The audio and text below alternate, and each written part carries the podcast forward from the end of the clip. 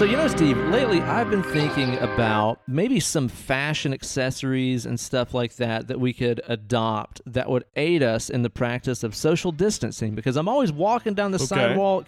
People are crowding me. They're not really giving me enough space. Yeah. Maybe they're they're talking loudly, or they're coughing or sneezing. It's just disgusting. I really want something that will give me some space on the sidewalk and give people the message, hey, give me some room here.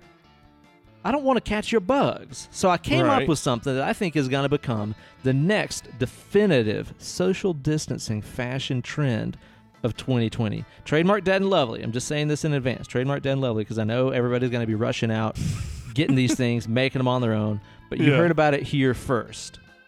I'm here to tell you about the backpack goose. Okay. What it is, is it's a backpack that you wear on right. your back, and you have a goose sticking out of it. Yes, I, I gathered that. Now, a live, a live, very irritated goose. Obviously, it doesn't want to be in a backpack. Oh, absolutely not. It doesn't like where you're going with it, neither. And it certainly doesn't like people crowding its space. That's for fucking sure.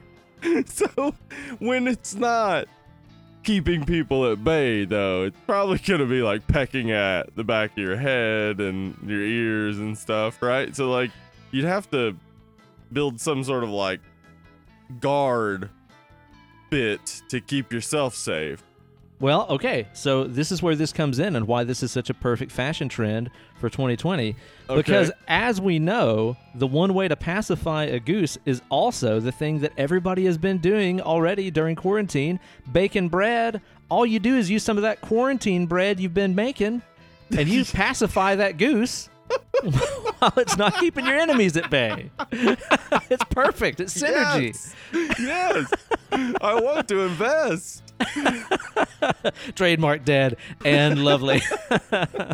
Welcome, horror movie fans, to the newest installment of the greatest horror movie podcast in this multiverse and the next. Why, it's Dead and Lovely, here with the host with the most. It's me, your good buddy, Uncle Ben. And me, Hollywood Steve. And we're here to talk with you guys today about Scream Part Do Electric Boogaloo.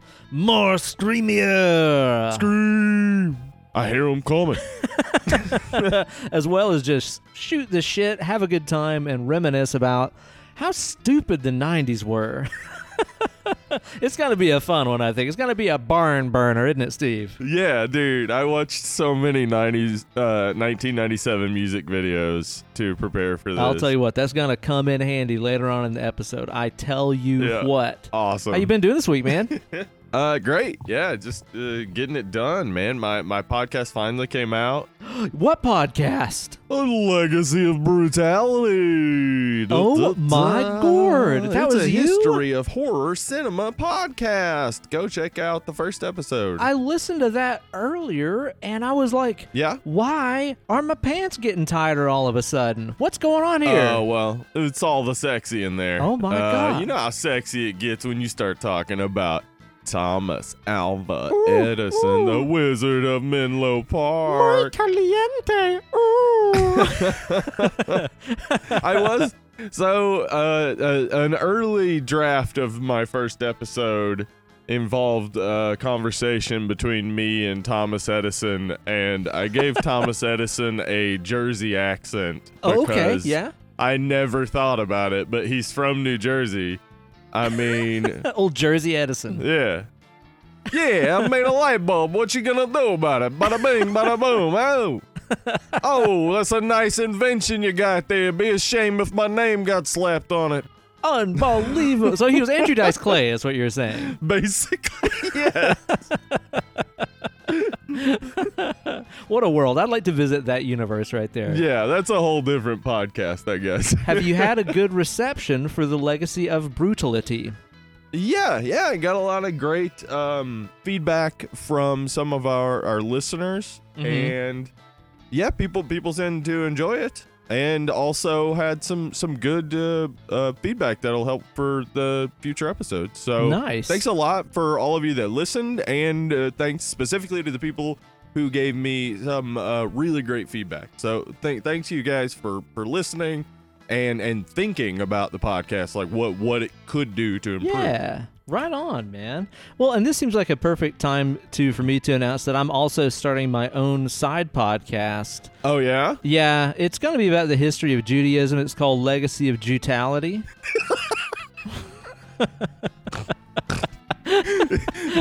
Now, I mean, I'm just I'm I'm gonna spitball here, but okay. The the album art could probably be like a creature from the Black Lagoon, lagoon spewing out like pink stuff or something, right? Yeah, I think that sounds about right. Yeah, uh, all right. Maybe some little like uh, little Star of David's in the background and stuff. Get Never Tresbit on it. Ooh, that's good. I like that very much, man. You know, I listened to your show there the other day whenever yeah. it came out, and I waited to tell you about it just because I wanted to, to give you my oh, cool. honest impressions right here on oh, the yeah, show. All right. Yeah, uh, I listened to it the day that it came out. Dude, I thought it was really good. Like, really, Thanks, really. Man. Like, I'm not just fluffing you up or anything. Yeah. Although, wouldn't it have been awesome if I would have waited all that time and I was just like, yeah, I want to put like, you on blast dude, right why here. Dude, you fucking suck at shit? I do a show with you, and I thought you were good at this. What the fuck Turns happened, out you dude? You don't know how to do this. You don't know uh, jack squat. Uh, yeah, I think I think there were some things that probably uh, I would improve that that I actually... Uh, were problems be- that were created by me just having the file too long. Like, mm. I because the show didn't go up when it was supposed to, I was editing and, like, micro editing and just... Oh, yeah. I do the going same over it shit, too man. Much. And, yeah, I think I think uh, is a little overproduced maybe. But um, that's okay because uh, it, it really does require a whole lot of... of research, and uh, it requires writing basically a fifteen to twenty page paper. Um, so, have like, mercy. Yeah, that um, doing it is like super difficult. And you know, the thing is, when you have this, like, you have a good idea and you want to do it, and you're like, yeah, I'm gonna do that. Uh, sounds great. And then, like, you know, if you're a perfectionist, you uh, then come up with every way to uh, make it more difficult for yourself. Oh, absolutely so. Dude, yeah. I mean, seriously, like you're you're telling me my life story of like every recording project I ever yep. do. I recorded that episode three times um, and oh, just ended up using my third one in which I grabbed the microphone and just started talking. Yeah, yeah. Well, and the thing uh, is, yeah. though, is that it sounds... really nicely conversational. Like yeah, I know whenever you were kind of working on for, it, yeah. you were kind of telling me you were worried that it was going to be like, oh, it's just going to sound like I'm giving like a college lecture or like yeah. reading a paper I wrote or whatever. Yep. Yep. And uh, I listened to it and I was like, it's actually very conversational. Like it kind of reminds yeah. you of whenever right. Kevin Smith does podcasts where it's just him.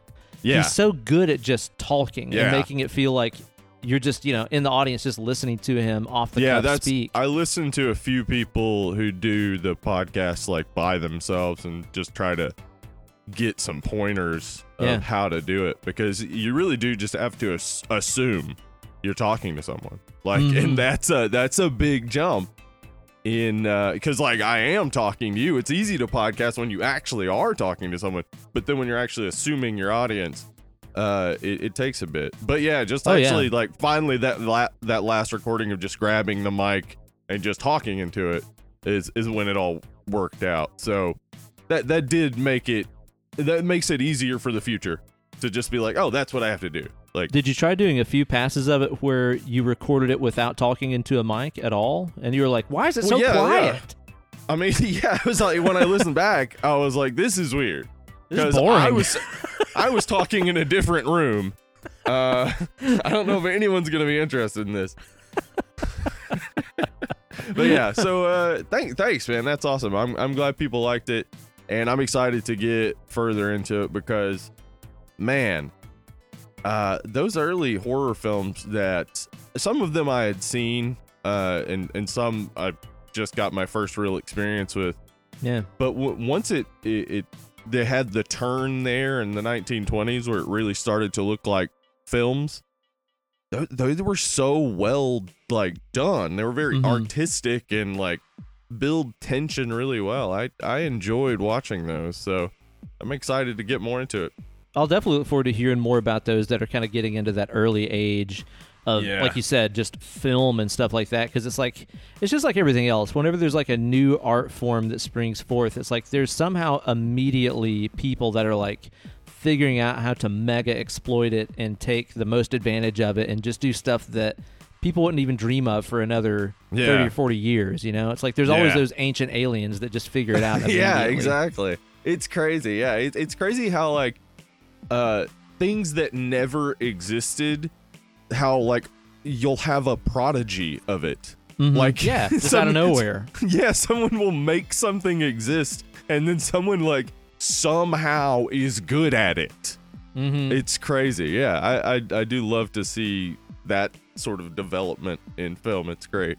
No doubt, man. Yeah, really enjoyable, and I think the like the half hour or so yeah, kind of time you put on it, I think that's yeah. very that's very good because it's like you yeah. can hold your attention very mm-hmm. closely, you know, for, for that long of a time period while yeah, you're just listening I, to kind of a, a history. I at first I was like thinking an hour, and then I was like, man, that's like actually going to a class, right? Like that that really would be like, and like that that is a problem with classes is once you get past a certain point, you don't have anybody's attention, so. Yeah, thirty minutes, I thought, yeah, it was, it was a good bar. It might go a little bit over, a little bit under from time to time, but it'll be around there every time. Right on, man. Well, I look forward to checking yeah. it out, and I hope that you listeners do as well. Hell yeah. Yeah, man. Dude, have you been watching anything cool this week? Yeah. Uh, the Community cast got together and did a table read. Uh-uh. For, uh, yeah, they did um, the episode where they have Pierce's funeral and they like read the will at the table, and they have to do like the lie detector test uh, because they say that there was some foul play uh-huh. with, with Pierce's murder. Anyway, our death. Uh, anyway, Donald Glover came back. Everybody was back for it except for Walton Goggins, who couldn't do it, but was replaced by Pedro Pascal. Now, now who is who's Goggins? Which one is that? Walton Goggins uh, played just the guy who uh, did the uh, lie detector test in the episode. He, he just a one-off character. He was a lawyer okay. or something. But he was replaced with yeah. the fucking Mandalorian?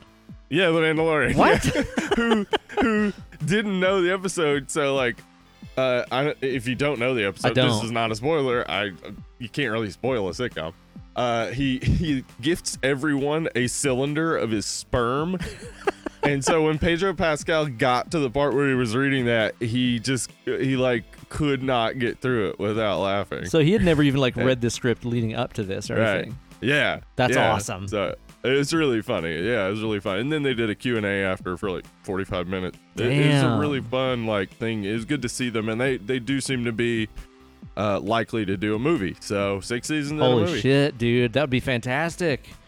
It's yeah. it's always the right time to watch Community. It's been way too long since I sat down really and watched is. that. But we all need like yeah. a funny half-hour show that we can yep. watch just whenever. It's like, I don't have time to watch a movie. Maybe we're eating lunch or something like that. It's like, let's put something something funny and nonsensical on. That's that's why we've uh-huh. been going through Schitt's Creek. We've still been watching through that, and it's oh, yeah. definitely growing on me. It's really funny. Hell yeah. That's awesome. I, I really I really got to get into that. Emily and I have been uh, watching What We Do in the Shadows. Uh-huh. Which, gosh, it's it's probably one of the funniest shows on television right now. I've heard nothing but good about it. I've literally not heard anybody yeah. that likes the movie be like, yeah, the show blew it or anything. So I've got no right, excuse. Yeah. I got to watch that one too, man. Our uh, yeah, our, our late night go-to, you know, like we've already watched a movie. We got just a little while before we're going to go to bed. Uh, we're maybe, you know, halfway under the table or something like that watch. We've been going through, and I mentioned this on the show like probably two or three years ago. I can't remember if you watched it or not, but over on the Cut YouTube channel, they did a series called Would You Rather with Dan and Diedrich. Uh-uh. Dude, I haven't holy seen this. Shit. I'll post them on the Facebook group. Okay. Because uh, they are absolutely some of the funniest things the internet has ever produced. I swear to God. They are so fucking funny and just disgusting. They're so gross uh and absolutely fantastic. But it's just yeah they got these two guys that never knew each other before this that couldn't be more opposite, you know, and they had them play yeah. a game of Would You Rather, and it's like insane shit. Like one of the episodes is, would you rather shave all the hair off of your body, like including your eyebrows and stuff, or get freckles tattooed onto your face? Oh, it's nuts. and it's so fucking hilarious. Everything about it just seems to be designed to annoy the two guys, Dan and Diedrich. Like, everything about it is stupid. Anytime that they, like, play the game and there's kind of a win-lose scenario with it, but if they, like, win, it's like, oh, you guys get a prize. You guys get a limousine ride. And it's, like, a fucking one-minute ride around the block because that's all they could afford. It's just all bullshit. It's so funny, man. I, like, we watched them before, but they're just as funny watching them again years later. So I'll be sure to post those on the Facebook group. And, okay. And everybody listening, be sure to join up on the Facebook group and hang out with us. We've had a lot of great stuff people have been uh, putting up lately that gets me tickled, I think, about every day. Yeah. Yeah, the Facebook group is is a source of amusement every single day, for sure. Yeah, definitely, man. We watched ourselves a Gretel and Hansel the other night. Yeah, man, I really wanted to see this movie. Yeah, and I'm I'm gonna watch it because uh, I I love that Oz Perkins. Would you? Th- I mean, I guess shouldn't talk too much about it because we might we be talking about it. it soon, huh? Yeah, yeah. I'll tell you, it's a crazy watch. I'll just go ahead and give awesome. the, the listeners a heads up. That's what we're gonna do on the show next week. So go ahead and watch it. That way, you'll know what we're talking about. It is a yeah. It is a strange flick. The reviews are very love it and leave it. It seems like a lot of people don't really get into it whatsoever okay. and just think it's a bunch of pretentious fluff. But, yeah, it's by Osgood Perkins. Well, I, I, I was excited about it. So, I yeah, I I, I imagine I'm going to be a love it. But we'll see. I think that you'll like it a lot for sure, man. Like, it feels to me like Osgood Perkins, who's the director of one of our favorites, The Black Coat's Daughter, it feels like him channeling Tarsem Singh. Like Tarsem, oh, yeah, the guy that did like okay. uh, the Tarsem Cell Singh, and yeah, all those yeah. crazy, right. visually stunning movies. It's got some incredible visuals through the whole movie. So even if you don't like it, you can put it on and be like, "Yeah, but goddamn, that is gorgeous," you know? Okay, awesome. Yeah, I'm, I mean, yeah, I'm glad that uh, you guys watched it because it reminded me I I need to watch it. The the interest for me was uh, in the myth itself, or not the myth, the fable, yeah. the story itself. Uh-huh. Like, there's just so much interest for me in Hansel and Gretel because of like the the real world idea of it. Like, it was a time where uh, you did kind of have to be told, "Don't eat your kids," because reminder. Yeah, we're all starving. Yeah, it, it, it's um. It's just a real dark, dark story. Yeah, and the movie that, is really fucking dark. Yeah. I also loved Hansel and Gretel Witch Hunters. Oh, dude, that is just a cuckoo ridiculous. bananas movie, dude. Yes. Yeah, that's a really fun one. That's pretty nuts. But yeah, I, I definitely enjoyed it. Kate loved it. She was all oh, okay. awesome. about that thing. So I'm looking forward to watching it again. I mean, I just saw it, you know, like four or five nights ago, and we're going to watch it again mm-hmm. for the show next week, and I'm already like yeah. looking forward to seeing it again with uh, Sweet. a little bit more analytical eye. Awesome, man. Did you guys stream uh, yeah, I'm it up too. last Friday? Yeah, we did. Yeah, we watched uh, The Last Drive In, and they, uh, man, The Exorcist three was playing, and this is sort of a cult horror movie, but yeah, I've never seen I, it, I but I know tons of people fucking love it, and yeah. I've seen a lot of people be like, "It's one of the best psychological thrillers of all time," but I've never seen it. Had you seen it before? I had not. Um, I thought I had, but I had I had seen part two. Uh, so it's I don't think it works in the context of The Last Drive-In. Okay, how come? Uh, just like too I, serious I think or I, what? Yeah, I think I might have enjoyed it more if I was just like, oh, I'm gonna watch this movie and really like gotten into it. Yeah. Uh, and but it it's real slow. Like, Brad Dourif's awesome in it. Ooh, that yeah, like you got that going for it for sure. But it, yeah, it, it was pretty slow, and the exorcism seems tacked on and unrelated entirely to the plot of the movie. Hmm. It's I, I don't know. Okay, but I would have to I'd have to give it a shot by itself.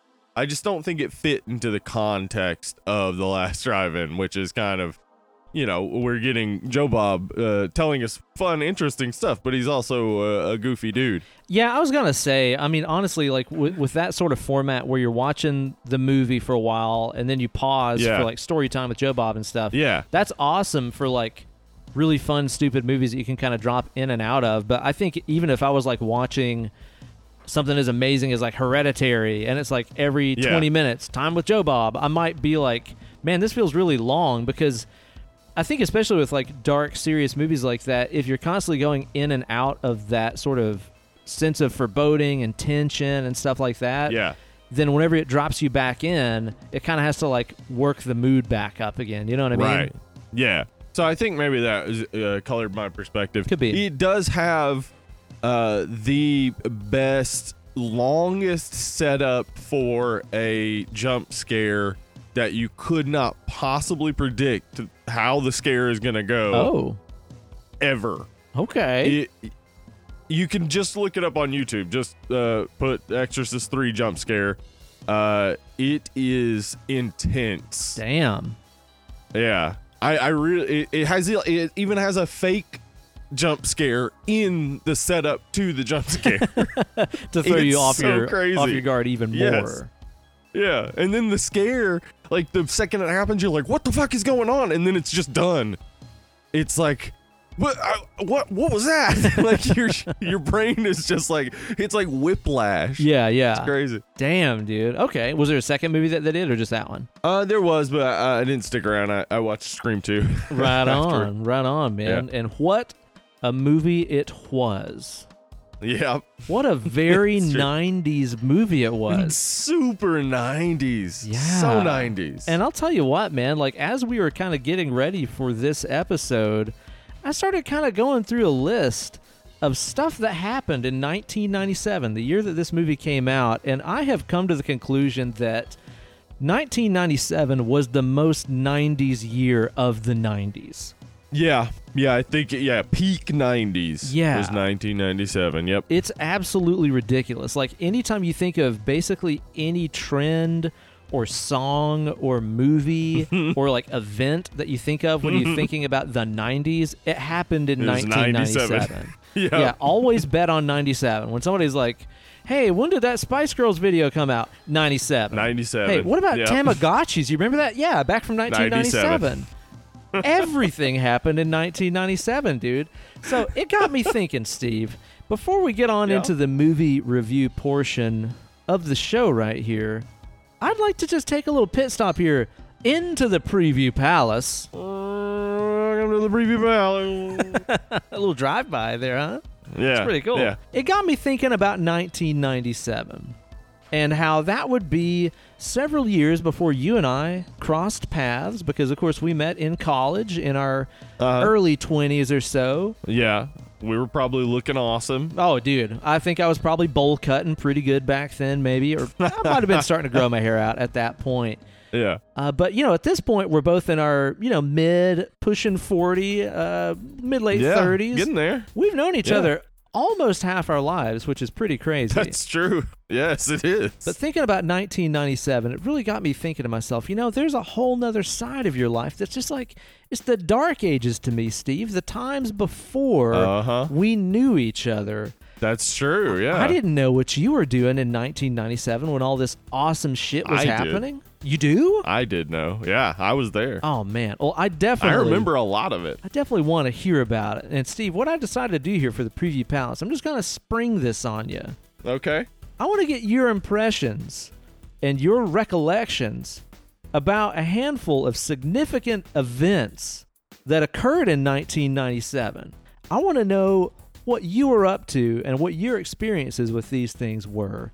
Let's go ahead and kick this off right here with one of the biggest movies of all time that just happened to come out, a little flick by a Jimmy James Cameron. Jimmy James. What was called Titanic. Uh-huh. What you know about that, and what were you doing, dude? How old were you? I was like twelve slash thirteen in ninety-seven. Uh-huh. You were, what, thirteen, fourteen? sixteen. You're that much older than me? Uh, yeah. Yeah. I, I was born in eighty-one. Yep. You're in eighty-one, um, same as older brother. Huh. Yep. So, sixteen, that means uh, my my cousin Casey, who was also sixteen, and I and my cousin Buddy would be going to the to the mall to go to the movies up in Morristown. College Square time. Mall, dude. Yep. And we would be getting stoned like at crazy. That shitty, that shitty movie theater that smelled like yeah. earwax all the time. That was the one. Uh-huh. We would be getting stoned all the time. Uh, yeah. So we, Titanic, we would tell, we did this three times. We told my aunt that we were going to see Titanic because yeah. it was three hours long. Oh, it's going to be your whole night. And the first time, instead of going to see Titanic, we went and saw this movie, Scream two. Oh, shit. And then used the extra hour to uh, uh, go get some beer. We um, we went and got my, my friend Brian's uncle to go with us to the beer store and buy beer. And then we took him home, and then we took the beer with us home. Um, shout out to Brian's uncle. You're shout legend. out to Brian's uncle. I, I'm, I'm, I'm sure he's he's passed by now because he, he was an old man then. R I P Uh, Brian's uncle. See you at the crossroads. See you at the crossroads. So, um, we did that. Then the next week, we were like, "Yeah, we're gonna go see Titanic again," and and my aunt was like, "Oh," because like it was like the most popular movie. She was like, "Oh, it must be really good."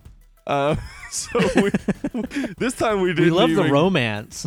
Yeah, well, yeah, absolutely. This time we didn't even go to the movie theater. We just went to uh, Brian's uncle and got the beer and started straight uh, to the source. Yeah, just started drinking. What kind of a beer uh, were then, you drinking in those days, Steve? Oh man, we were drinking Mickey's, my man. Hell yeah! Because just like our man Jerry could, O'Connell in this movie. Yes, you could sneak, you could sneak Mickey's in your hoodie. Like you, you could fit uh, four Mickey's in the front of a hoodie. They're in those little and, like hand grenade bottles. Yeah, little, chub, little chubbies. Yeah. So we'd have like uh, four in the hoodie and then two in your pockets. You got a whole wow. six pack to drink while you're in the in the movie. That's a real pro Jesus. move, yeah. Because you'd yeah. have a hard time doing that with a Budweiser or something. Absolutely, yeah. You can't do it, yeah. So, yeah, Mickey's. I like watching this movie was such a nostalgia kick for me. It was just like, what in the fuck? Like, it. Why? Where were our brains in nineteen ninety-seven that we were like, yeah, this is how we should look. Yeah, no kidding. And this is the music we should listen to, and these oh, are the movies yes. we should watch. Holy shit, dude. The yeah. the number of movies that came out in ninety-seven, P S, is just utterly insane. Yeah. Okay, so what what do you got? What do you got? I mean, we're talking about like an Anaconda, which we've covered here on oh, the show, yeah, we of course. Did. Uh-huh. Alien, uh, was it Resurrection or three? Resurrection, yeah, yeah. Resurrection? I think three was earlier than that, right? I think yeah. that you're right, yeah. Speed two? Oh, yes, Cruise Control. On a boat. Oh. Uh, Tomorrow Never Dies came out that year. Do you, have you seen Speed two Cruise Control? No, I have not. Oh, dude, it is insane. It's so bad. Dude, I'll tell you what. I did see Titanic in the theater.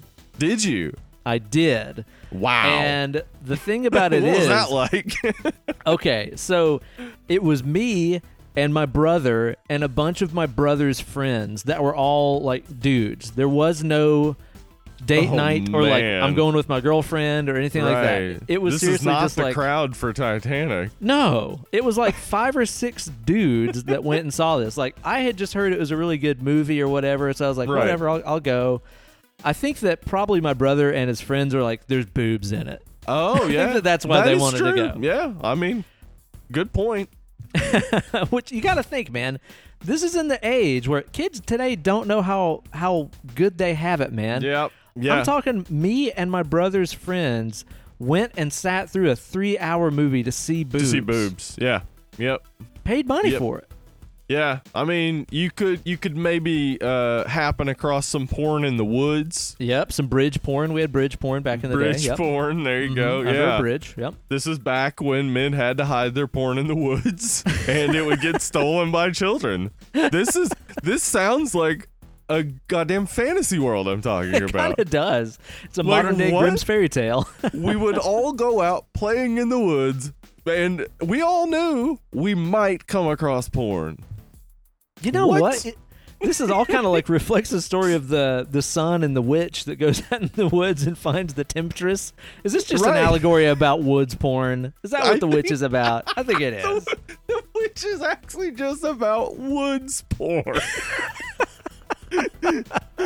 Oh, man. But dude, we went, we went and yeah. watched this movie, man, and I think that it, it goes down in history, I believe, as being my first set of theater boobs. I think this is the first time oh. I'd seen a boob in a theater. Okay. I was very sheltered, man. I was very sheltered. I get that, yeah. Yeah. Uh, yeah. First theater A magical boob. time. Yeah. And dude, like, what is lamer than, like, a whole bunch of teenage boys sitting in a theater, probably all sporting mad boners, watching Titanic?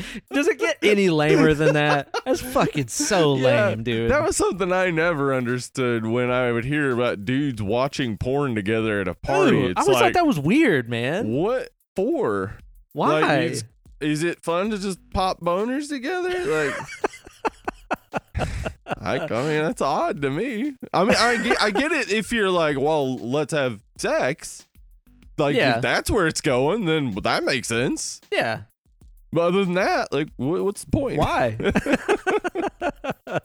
Yeah, a silly time, man. A silly time indeed, watching that thing in the theater with my brother and his friends. But, of course, that was not the only significant cultural event of nineteen ninety-seven, Steve. I got okay, another one I want else? to ask you about right here. Mm-hmm. In nineteen ninety-seven, we were just hitting the sixty-four bit age of gaming. Oh, yeah. And there was a game that was unleashed upon the world that mm-hmm. would pit four friends head-to-head in a match to the death. Are you kidding me? I'm not joking. And it was all made up of characters from the popular James Bond franchise. I'm talking what? about GoldenEye double oh seven yeah. for the Nintendo sixty-four. That's a big one. Huh, Holy I didn't shit. realize that came out in ninety-seven. Dude, could you go anywhere and not end no. up playing that game? Because I couldn't. No, yeah, that's just, yeah, that's what everybody was doing. It's just a given. Yeah. You want to come over and play GoldenEye? Yeah. Come over. We're going to be playing GoldenEye. Okay. Always. Yeah. And some asshole would always play Odd Job and just piss everybody off. Yep. Somebody somebody would always be the asshole. Yep. And somebody would always camp out in the stacks with a rocket launcher or something and just piss everybody off. How, like, was that a big, like, thing for you during that time period? Did you wear the shit out of that game? Um, when, yes, when I would be over uh, hanging out with my cousins, yeah, we would play it a whole lot. Mm. Yep. Yeah, yep. Mine was always at somebody else's house because I never owned an N sixty-four. Yeah, I, did, I, I had a Nintendo sixty-four, but I didn't have that game. It was one of those things where it was like, you get this game and I'll get this game. Like, mm. that, you know, that way you get to play more games. Yep, exactly. Yeah, because yeah, it'd be it'd be stupid and overlapping if you both bought the same game. Yeah, why would we both have GoldenEye? Exactly. Oh, man, dude, the days of, like, strategizing who's going to buy what with right. your friends. Holy shit, man. That's so funny. This is just the nostalgia episode. It is, and that's fine yeah. by me, man. I'm cool with it. So I did play at a lot at other people's houses. I was way too far deep into the PlayStation rabbit hole because in nineteen ninety-seven, yeah. I didn't realize that all this shit came out in ninety-seven. Uh, very seriously, probably my two favorite games ever released were released in the same year. I'm talking about Final Fantasy seven and Castlevania Symphony of the Night. Oh, yeah. Both in the same year. So I was all up those busy. games' asses. Yeah. yeah. So I didn't have that, but I did play a whole shit ton of GoldenEye. Steve, there was a thing that happened. I don't know if you remember about this in nineteen ninety-seven. Okay. Let me just see if I can jog your memory, okay? Uh-huh. Tell me the first thing that comes to mind when you think about folded purple triangular cowls, Nike shoes, a self-neutered oh my God, seriously? cult leader. Oh, no, Doe. And a he massive ritual suicide. Dick. He did. Wow. What's that make you Man. think about, Steve? Yeah, the what, what were they? What were they? The called? old Heaven's Gate cult. Heaven's Gate. That's right. They were gonna uh, catch that star. Uh, uh-huh. Catch a ride on the Hale-Bopp comet. That's right. Hell yeah. Uh huh. Do you remember like what it was like whenever they started rolling that shit on the news? They showed like the interior yeah, of the house, distur- and it was just Nike shoes poking out from these purple cowls. Do you remember in the nineties all the disturbing shit we watched on the news all the Holy time? Holy moly, dude. Absolutely.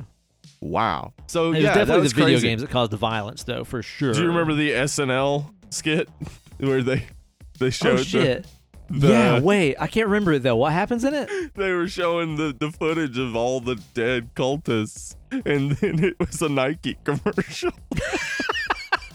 They got in some hot water for that. I remember a lot of people being yeah. like, that's really insensitive. it, it is in poor taste, but it's really funny. I remember whenever they, they rolled that stuff on the news, and, and, you know, again, I grew up very conservative and stuff, And so, you know, my, my mom, my family and stuff were just like, these poor people needed Jesus. Like, that was just kind of the, the reaction. But it was also, too, like, yeah. you know, they had the explanation of, yeah, they were going to catch a ride on the Hale-Bopp comet, blah, blah, blah. This Earth yeah. was uh, scheduled for recycling, is the way that uh, uh-huh. Marshall Applewhite put it. And they believed that they were escaping off of this Earth. And I just remember thinking, that is some wild stuff. Weird, wild stuff. Weird, wild stuff. I mean, dude, it's it's insane. Seriously, the it amount is. of stuff it, that happened in ninety-seven. It is. Now, let me ask you, Steve, during this time period, in between checking on your Tamagotchi uh-huh. and going to see Speed two again and all that stuff, yeah. did you happen to watch any music videos? Because there was a lot yeah. of shit that came out that year. Yes. Yes, I did watch a ton of music videos back then. And that, man, just going through and, and rewatching them, they are so nineties. It's insane. Dude, like, b- real dark lipstick had a period there, and I'm, oh, not, yeah. I'm not. I'm not against it.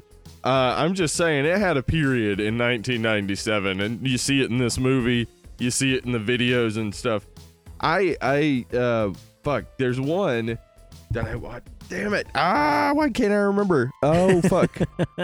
Jesus was it maybe Christ! A, was it maybe a Spice Girl video? They had a little Spice Up I your life going on back then. I did watch some Spice Girls. No, uh-huh. it was In Vogue. In Vogue. Holy yes. shit! The Don't Let Go video. Oh my god, like, dude! Yeah, all, all steamy hottie in there. Hell yeah! I oh, mean, man, you might also, have also uh, come across an Mbop back then, because that was the year of Mbop. It's crazy to think that Mbop came out in nineteen ninety-seven, and so did um uh what's his name, Keith Sweat's uh like those two songs shouldn't be uh, Twisted should not be in the same yeah. universe as Mbop. Or maybe Hypnotized by B I G. Hell yeah. Like yeah, ninety-seven had some good stuff. I I don't Especially think in the rap that's world, reflected yeah. in this movie. No, no, no, no. This The mo- the soundtrack to this movie is actually whiteness incarnate. It is yeah, the whitest yeah. soundtrack mm-hmm. of all time. Entirely, yeah.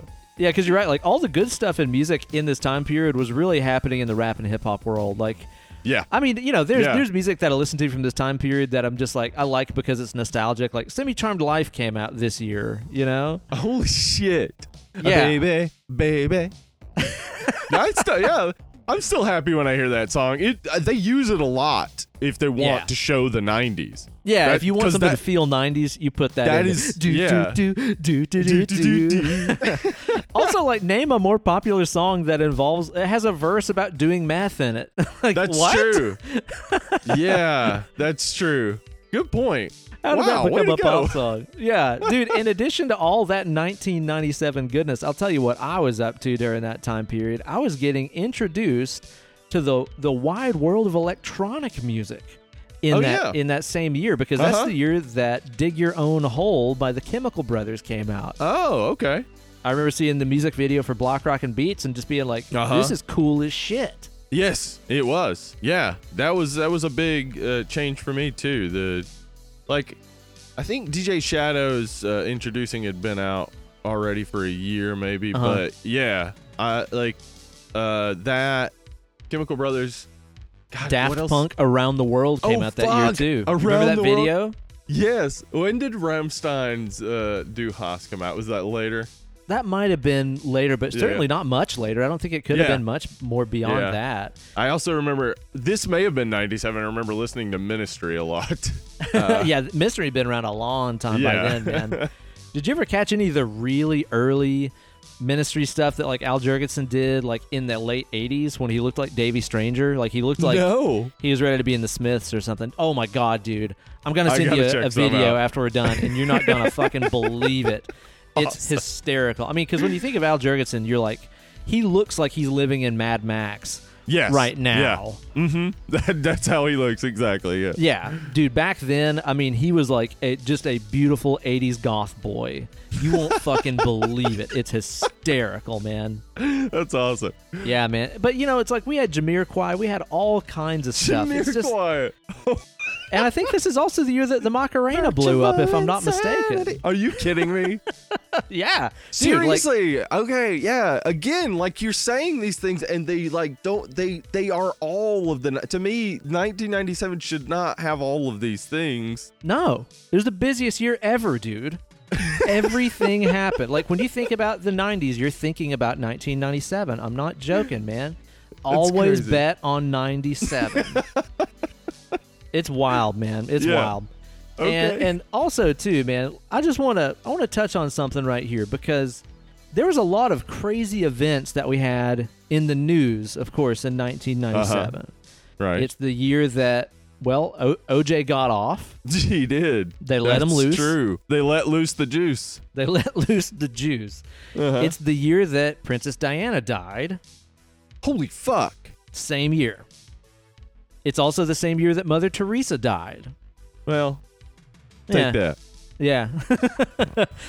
Read about her. If, you, if that sounded oh, bad, yeah. if read that sounded about bad, her. Read about that bitch. Yeah, fuck her.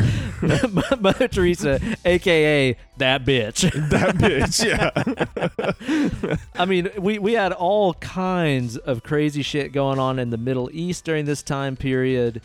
But you know what? The most important and historic news event that I want to ask you about whenever whenever you heard about this, whenever this happened, I want to know what you were doing when you heard about the notorious event that would go on in history to be learned as the Montreal Screwjob, Steve. Where oh, were you? Oh, shit! Where was I when the Montreal Screwjob went down? The oh, notorious my God. Dude, W W F I'm... just destroying Bret Hart's career. I'm so glad you brought that up, because I forgot. I just watched the Dark Side of the Ring episode on Owen Hart, which oh, uh, no shit. everybody should see is uh, uh, rip your heart out. But um, yeah, the Montreal Screwjob, man. Boy, that was right when I was getting back into wrestling. Yeah. Um, yeah. And it so got I, real. It got real. Yeah. That that was that was cool though. That was like that was what it needed. It needed uh, it needed to, because like we all knew, like yeah, it's uh, programmed, like it's scripted. Uh, yeah, sort of scripted out. Like I wasn't mad at wrestling because of that. Uh, I wanted wrestling to treat me like I knew that. Yeah. And it started doing it, and it was like, oh, okay, wrestling again. Um, yeah. So yeah, that I guess it was kind of a huge deal for me now that I think about it, because I started watching wrestling again, and that became kind of an obsession for a while. For anybody that's listening and doesn't know what that is and can't, like, you know, Google it because oh, yeah. they're in their car or something, could you give them a quick rundown right. of exactly okay. what happened? So as we know, uh, uh, wrestling is uh, predetermined. The matches. Uh, They're not as scripted as you might think, generally. But the, but the, the ending is determined, yeah. yes. Uh, unless somebody gets injured or something, it, it's already determined.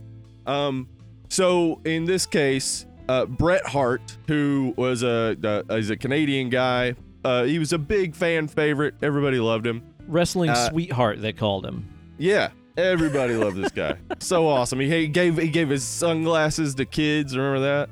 Yep, he did that. That was awesome. It'd always yeah. be like a shitty throwaway pair. Oh yeah, but still, yeah, they were like the re- yeah, but he did it. Yeah. Um, so he he was about to leave the W W F at the time um, for W C W, which was Ted Turner's promotion down in the mm-hmm. South here. Yep. Um, and the his last match was going to be in Canada, in his hometown. So uh, he and Vince.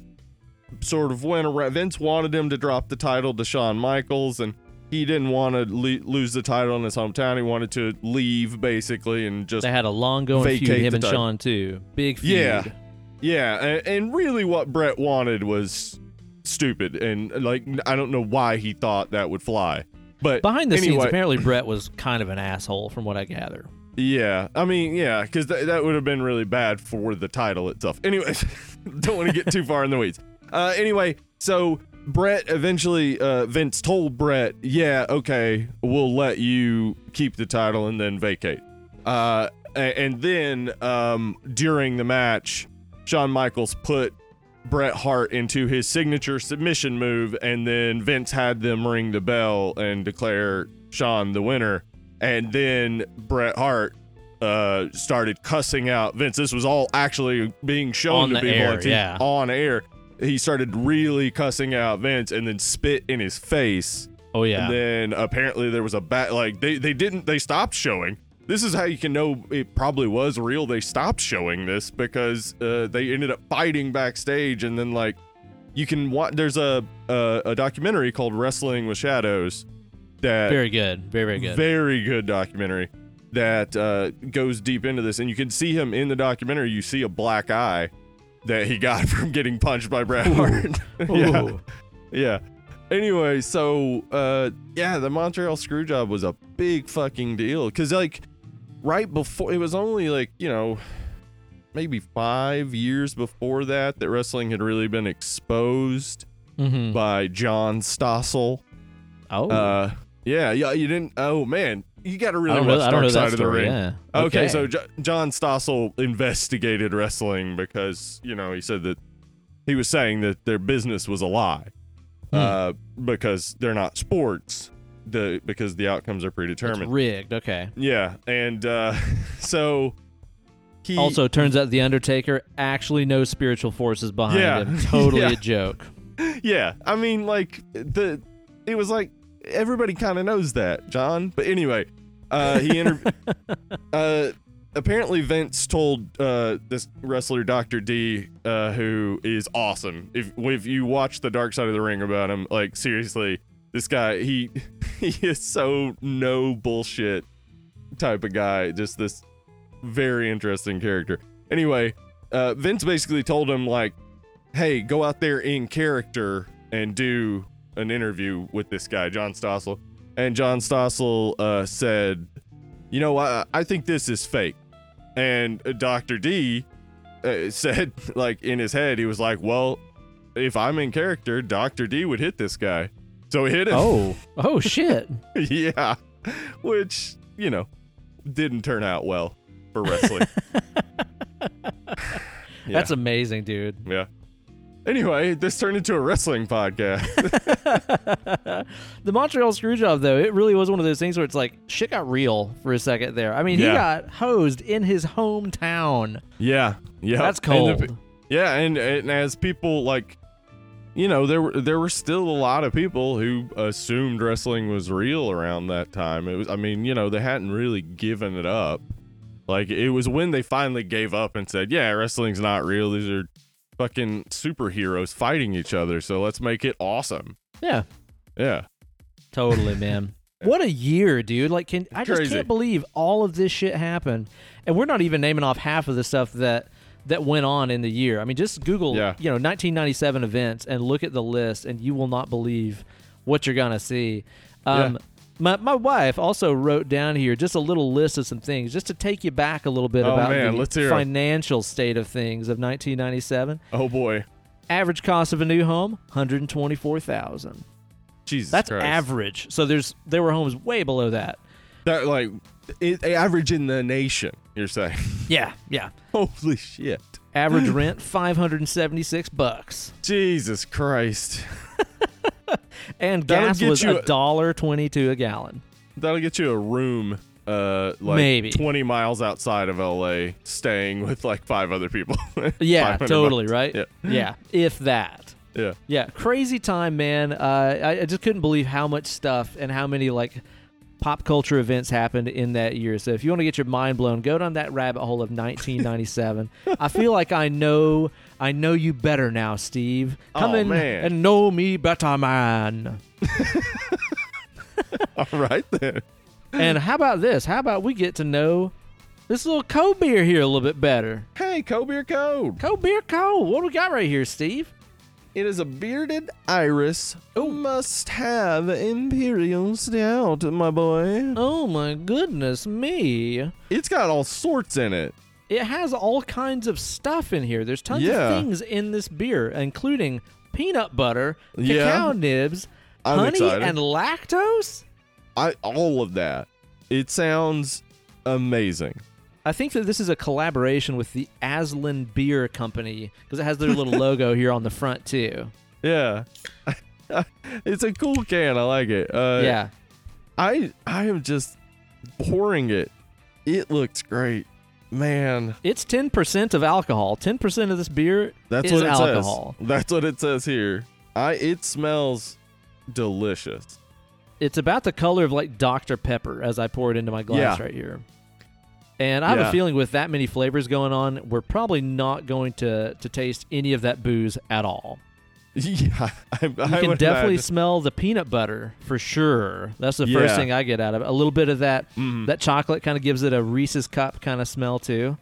Yeah, I got to get a drink on this. Get you a pull of that thing, man. I had myself just a good old piece of good old wheat bread with, with peanut butter Ooh. and honey on it the other day for breakfast, so I'm oh, revved yeah? up to try this out. Yeah, an unsweetened peanut butter. Regular peanut butter and honey is stupid.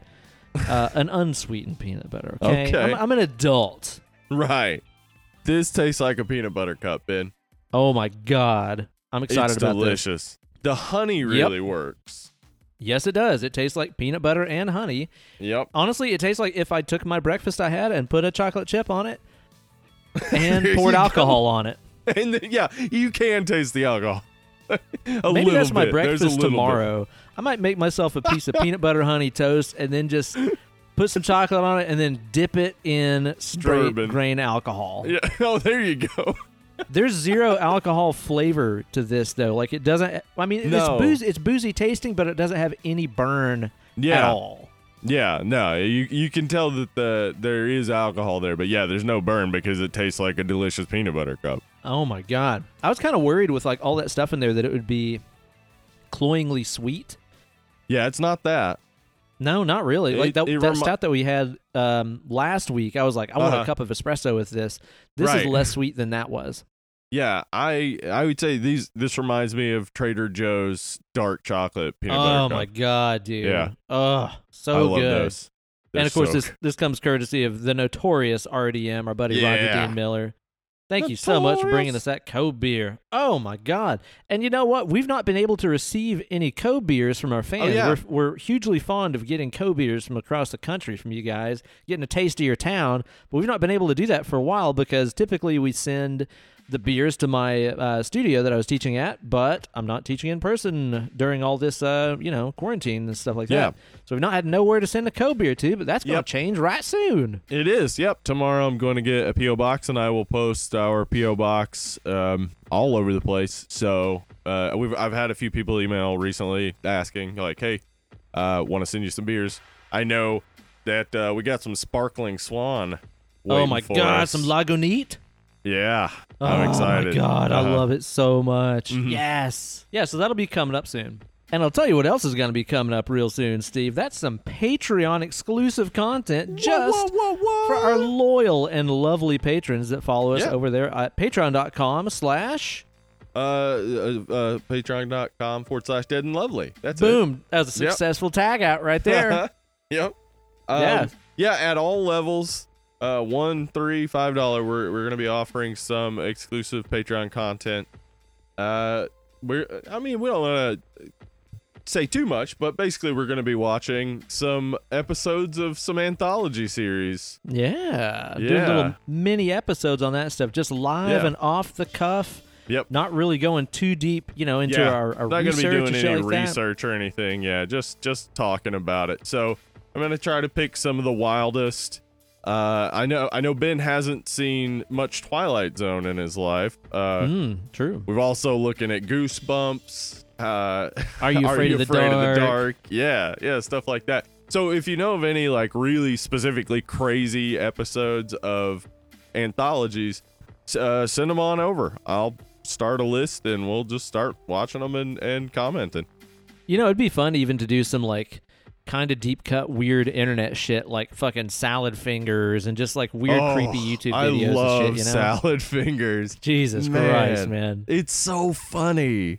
It's weird as shit, but like I, I like I don't know. I, from the moment I first saw it, I got the humor of it. I got Absolutely. Like, oh, yep. yeah, I see what they're going for. And it's fucking weird. yeah. Yeah, so you guys be sure to join up over there on the Patreon page. Start reaping the benefits today. Yeah, yeah. All awesome. right, Steve, the subject of our show today is none other than Scream two. And Scream I'm twice. quite sure this was not the first time that you saw this movie, because you told me earlier nope. you done seen yep. it in the theaters. I saw it in the theater. Yeah, yeah. This is, yeah, I mean, uh, we saw Scream in ninety-six as young fifteen-year-olds who couldn't drive. We saw it on, on video, and we were excited. And, of course, yeah, we hear Scream two's coming out. We wanted to go see it. We were out of school at the time. This was, like, December twelfth, I think this came out. Mm-hmm. And, yeah, I remember it just, like, this this was a, a no-brainer to me. Like, and I think that that's kind of exactly how most of America, like, everybody who saw Scream one basically saw Scream two. It, it, Scream two made, like, one million dollars less. Wow, dude. It's like one hundred seventy-three million dollars for Scream one, one hundred seventy-two million dollars for Scream two. So it's like, you know, a few people watched the first one and didn't want to see a sequel. yeah, yeah. I imagine yeah. pretty much everybody was just like, oh, yeah, I'd watch more of this, sure. Especially yeah. considering it came out so soon after yeah. the original. fifty-one weeks, not even a full year, fifty-one weeks after we get Good Lord. Scream two. Um Whenever, uh, what's his name? Ke- Kevin Williamson, who wrote yeah. uh, Scream and I Know What You Did Last Summer and created uh, Dawson's Creek and all sorts Holy of stuff. Holy shit. Yeah. This, ni- this guy created the late nineties. You think nineteen ninety-seven uh, created everything. It, it, Kevin Williamson in nineteen ninety-seven may have been when the world actually started. I'm not sure. That's when the simulation, the simulation started. started. Yeah. Yeah. Uh, anyway, so yeah, Kevin Williamson, he did everything. He, he did The Faculty as well, which is one we have to do on here sometime because I, I love that movie. Robert Rodriguez, so good.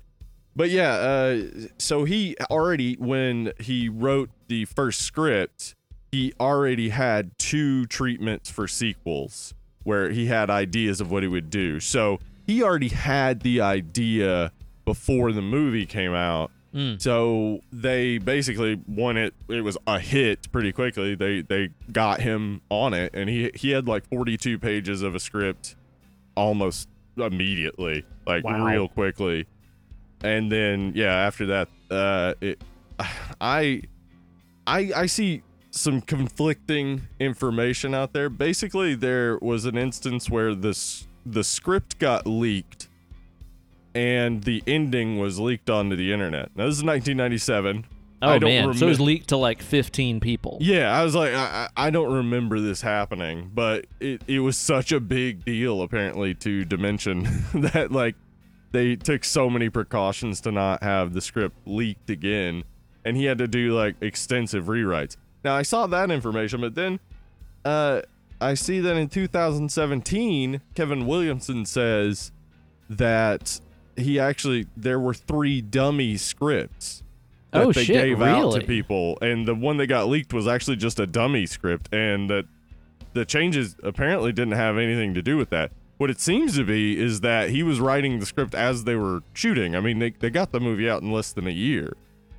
Like, damn, because uh, it. I mean, I did like Wes Craven apparently.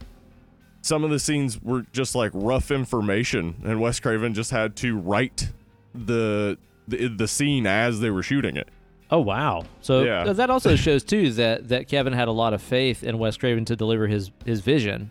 Oh, yeah, absolutely. Actually, one of the one of the scenes, the scene description is, Wes Craven will make this scary. And that oh. was it. Like, that's okay. all he had to do. It was like, yeah, well, you, you'll know what to do. Um, and then this happens. Because, like, they just were trying to get it out really quick. It's crazy to think they were trying to get it out really quick, and I would say it's still quality, though there mm-hmm. are definitely some issues with this movie. Yeah, yeah, yeah, I think so. Yeah, I think especially considering, like you said, how quickly the turnaround was yeah. and stuff. I, I I'm think gonna though, say they did a pretty good job.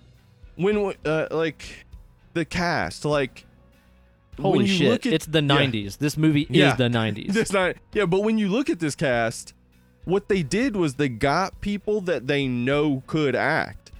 Like, they got television people. T V people have to turn scenes around quick. Especially back point, then yeah. when you were, you were doing twenty-four episodes a season. Yeah. Uh, so it it it was smart. Like, the casting goes along with hmm. what they were doing with the first one, but the first one they used uh, uh, some unknowns, you know, like Matthew Lillard and stuff. I mean, he'd been around, but like he he didn't have like the star. Oh, that movie put him on the map. Yeah. Yeah, exactly. Uh, but but here, yeah, you got Neve Campbell, who's already in Party of Five. Uh, you got uh, Courtney Cox, who's in Friends. You got Jerry O'Connell, who's in Sliders at the time, Jeez. and had just done Jerry Maguire, or Fucking did Jerry Buffy. Maguire the next year. Yeah, you got yeah Buffy's in this. Uh, yeah, Laurie Metcalf, who had just finished Roseanne. It, yeah. Like, they brought in all these people who they knew could like turn it around quick. And then, of course, they got some people we don't know, like Timothy Oliphant. This is his first major role. Wow. Uh, also, Rebecca Gayheart. This is like her first big thing. Portia de Rossi. It's one of her first big things. She was in Ally McBeal man. at the time, though, which Again, had just kind of started. Again, more T V, yeah. Damn, dude. This is insane. It's like, really, if you were anybody in the nineties... You're in, you this, were in movie. this movie. Yeah. Yep. Omar Epps, Jada Pinkett. Yep. Jada Pinkett, yeah. Yeah, Jada Pinkett, like, uh, she she was in a lot of stuff around this time. She just she had done Menace to Society in ninety-three, but then, like, she had uh, Demon Knight, uh, which we did, uh, yep. Nutty Professor, and she was in A Different World. Like, so again, T V. Like, and she did a lot of other T V. Same with uh, Elise Neal, who plays Hallie. Mm-hmm. She was in yeah. so much T V. Uh, like just like Family Matters and, and Sister Sister and like basically she was in T G I F. Yeah, just T G I F, the whole thing. Yeah, yeah. And so of course yeah, this these, would be these... many years before Jada Pinkett Smith was in Wicked Wisdom, her absolute dog shit heavy metal band. yeah, you I sent you one of those songs video. earlier. That's Something Ooh. Inside of Me or whatever that name of that song oh, is. Did you it... enjoy that? I did not. I did not enjoy that. It was very bad. Did, it, did the intro riff remind you of an absolute dog shit version of Future Breed Machine by Meshuggah? Because it does me. Yeah, yeah, that's exactly what it is. It's a dog shit version, and the vocals came in, and I was like, nope, I'm done. Are I'm you saying she did, you, you didn't like it when the verse went, bee, bee, ba, do, ba, bee, bee, bee, like that? Yeah, you didn't like that? It was a real strange rhythm. It was real strange. Did you get to the chorus where she says, something inside of me is pissed? That's the chorus. No. Oh, it's so bad. It's oh, like man. It's one of those things where whenever I, I heard that song and then like watched them perform that at Ozfest, I got that really strange type of embarrassment, that sympathetic embarrassment where you're like, I yeah. feel my cheeks are turning red and my ears yeah. are burning hot because I'm watching you embarrass yourself. Yeah, it's I so get that. Fucking bad, man. I get that really easily. That's that's why it's hard for me worst. to watch like cringe stuff. I just like I'm like, oh, I'm so embarrassed. Yeah, I'm out. Know. Stop. I'm out. Yep. But yeah, dude, it's it's insane. I mean, you've also got Liev Schreiber and a ton of other people oh, yeah. in this movie too. Yeah, yeah. He David uh, Arquette. He, David Arquette, former W C W world champion. I I mean, I'm not bringing that up to be a dick. He he's actually he um I did not know this, but he all of the money that he made uh with W C W, he donated to the families of Owen Hart, Brian Pillman, and Darren Drozdoff. No shit. Yeah. Good dude. That's awesome. And he didn't want to win the championship. He thought it was a bad idea. And he has since become a wrestler on the indie circuit and has done some like hardcore matches and shit. And people respect him now. So I've seen it. I've seen a bunch of clips of him like in these matches that are nuts. It's cool. Yeah. It's just like he's just doing it because he loves it. Yep, he just loves it. I, I think he he also like feels a need to like because like he he loved wrestling. He didn't want to win the championship. Like he thought it was a stupid bit and it really like hurt the championship, but you know, I think he wants to make up for that in some way, and it's not his fault, but it, it's Vince Russo's fault, but whatever. Yeah, the cast of this movie is is absolutely insane, and it's like I realize we watch it now and we're like, yeah, I've seen this person in so many movies, but of course back yeah. then it was like I've never seen this person before, but nowadays when yeah. you go back and watch this movie, it's almost kind of distracting because you're like, oh yeah. man, they put Rebecca Gayheart in this. Why aren't they developing yeah. her character more? Like, I assume she's going to be a big character because it's her and she was in Urban Legend and or yep.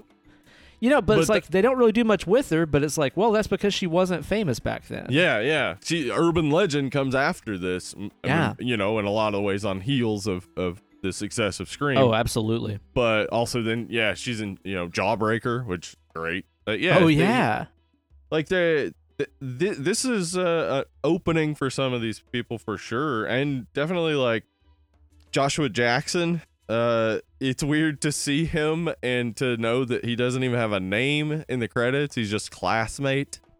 No shit, really? You're yeah. talking about like Pacey, right? Pacey, yeah, it's fucking Pacey, man. But he would then do Urban Legend and Cruel Intentions, and like, yeah, Kevin Williamson put him in in uh, Dawson's Creek. Like, he, yeah, he. Holy moly! Yeah, so we do see a few people here that just, um, uh, Luke Wilson, for instance. Oh yeah, Luke Wilson is in there. He's referred to as a nobody, and now it looks like a joke, but it actually was. He was a nobody in this time. Like, that's you wouldn't crazy. Know who the hell he was. He had just done like Bottle Rocket and did Rushmore the next year. Like, he wasn't a big star or anything.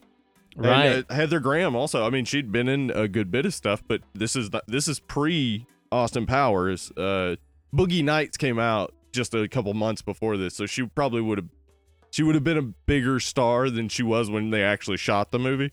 Mm-hmm, right. yeah. yeah, yeah. No doubt, man. I I could have sworn that instead of Heather Graham, that was, uh, fuck, Anna what Ferris. Is her name? Anna Ferris. Yeah, I could yeah. have sworn that that was her. I think it was the bangs threw me off or something. Yeah, that, that wig, it really did do something to her face. It makes her look younger. And as Kate was saying, apparently that's a, a known beauty trick. Bangs make older women look younger. Uh, I think I'm going to try that out. I'm going to start banging this thing. But it, it's really Bang-a-ring. Weird because Heather Graham is young here, so she actually yeah. looks way too young. And then, too, like, Timothy Olyphant in this, I thought that was Casper Van Dien. Like, this movie is full of people that I get no, confused with Timmy other Elephant, people. Man. Yeah, old Timmy Elephant, man. Yeah. Which, it's, it's so funny because, like, nowadays... him and Casper Van Dien don't look anything alike. No, they don't. But I, I yeah, you said that uh, when we were doing production meeting, and I looked, and yeah, back then they did kind of look alike. Yeah, they're just white guys with brown hair and huge eyes. Yeah, I, well, I noticed something, too, that everybody's a lot more fleshy than they are now. Like, yeah. Everybody seems to have a bit more weight to them than actors are expected to now. How the fuck come I'm not like getting skinnier as I get older? What the fuck's happening? I don't know.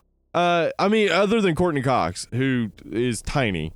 Yeah. Uh, everybody else seems more fleshy. Like Jerry O'Connell, like he he lost all the Stand By Me weight, but like even in this movie, he still got kind of chubby cheeks and stuff. Mm-hmm. Yeah, you're right. Yeah. I mean, yeah, I, yeah, uh, yeah. I. I It was also Josh Jackson. That's who I'm really thinking of, because now that I think about that scene, he's got really chubby cheeks in mm, that. Got that baby fat on him. Uh-huh. Bless him. Yeah, the amount of characters in this movie to me is, is kind of a kind of a detriment, because like yeah, what you get out of out of the first Scream is like it really closely follows Neve Campbell. Right. You've got her group of friends that are kind of a satellite around here, and, and uh-huh. P S like we did the original Scream a while back, and yeah, we love like it. I think it's an awesome movie. Yeah, yeah, one hundred percent. One of my faves. Yeah, and it really focuses on her and her whole struggle and stuff. And then we have, like, satellite characters like Courtney Cox and all these other ones uh, right. that sort of float around her in the storyline. But in this movie, it's kind of like, they're like, oh, the whole gang is back. Let's make everybody the main character. Right. I think some of that... because I, I think that maybe you and I watch Scream a little bit differently than people were watching it that were enjoying it but didn't necessarily like horror movies. I think yeah. they were thinking of it more of a who, like it's a whodunit, like trying to figure out who did it. Like if you're watching it as a horror movie fan, you're like, whoa, cool. I like how this is playing out. You're not. Like you may be guessing from time to time, like, wait, was that, did he do that or whatever? But you're not, the, the ultimate goal isn't find out who did it. Uh-huh. The ultimate goal is it's a horror movie. Like right, if you're a horror yeah. fan, you're enjoying the movie. But I think a lot of the people that watched this and got into it and why it made a lot of money was they were genuinely interested in figuring out who did it. So in the second movie, to have more people More uh, suspects, huh? More suspects, yeah. It's just increasing the suspect pool, uh, and and we do like uh, Mickey Timothy Olyphant. Uh, he he works, and uh, this is how Wes Craven described him as an Iago character, uh, oh. like Iago from Othello. Uh, okay. Though Iago from Aladdin does the same thing. basically the the whispering in the ear and convincing people to distrust each other. Oh, he's Greem a worm tongue in that shit. Yes, exactly. Yeah. So throughout throughout the movie, like, I really paid, the second time I watched it, I really just paid attention to what he is doing. And you can tell how giddy he is about the press showing up after the first murders and stuff. Oh, okay. And like, like, he really plays it really well in a way that's, like, subtle. But if you're looking for it, it's like, oh, yeah, okay. Like, that's why he asked that question. That's why he's being this way. Like, that that character is well written. But most of the others are just there to get killed. Like, Pretty they much, don't have man. any depth. Yeah, yeah, totally, man. And again, it's like, even like Sarah Michelle Gellar and stuff, you expect her to have kind of a bigger part in the movie, but... Right. It, I mean, you know, in a way, though, she is there to get, like, probably the most bitch and kill in the whole movie. Yeah, and she she is the most uh, charming bit of the early movie because, like, it, it does. It, I think it starts out a little slow, aside from mm-hmm. the opening. The cold open is fucking amazing. Cold open's really cool. Yeah, yeah. Omar Epps and Jada Pinkett kill it, and, like, the way she plays that death is just, like... And the way that, like, because it's, like, everybody's running around in the aisles, pretend, playing, kill, like, the way they're, like, she's getting killed and they're playing, like, it it, it makes a pretty interesting statement about horror movies, about, like, the way that we view it as entertainment. But if it were a reality, like, us seeing this thing as entertainment is a sickening thing. But it's right. not. Like, yeah, we're really just yeah. playing it out. Yeah. Well, and I like, too, that, you know, with the cold open of the movie where we've got Jada and, and Omar, and they're on a date, they're going to watch Stab, which is the movie. Yeah. Uh, that is kind of, you know, the retelling of the, uh-huh. in this universe's real-life story of the of the Scream killings yeah. and stuff. So the, the movie within the movie. The movie, the movie within about, the movie. The movie within the movie that's about the previous movie. Yeah, I mean, that's yeah. that's kind of nuts when you describe it that yeah. way right there. But uh-huh. I also like, too, that it's so mirrored... our experience of watching the first movie. Yes. Because, you know, in, in this Stab movie, it starts off with basically the Drew Barrymore scene uh-huh. from Scream. Yeah, which is brutal. Yeah, totally. And the crowd and their reactions are like, no, don't go in there. You know, he's going to yeah. get you, whatever.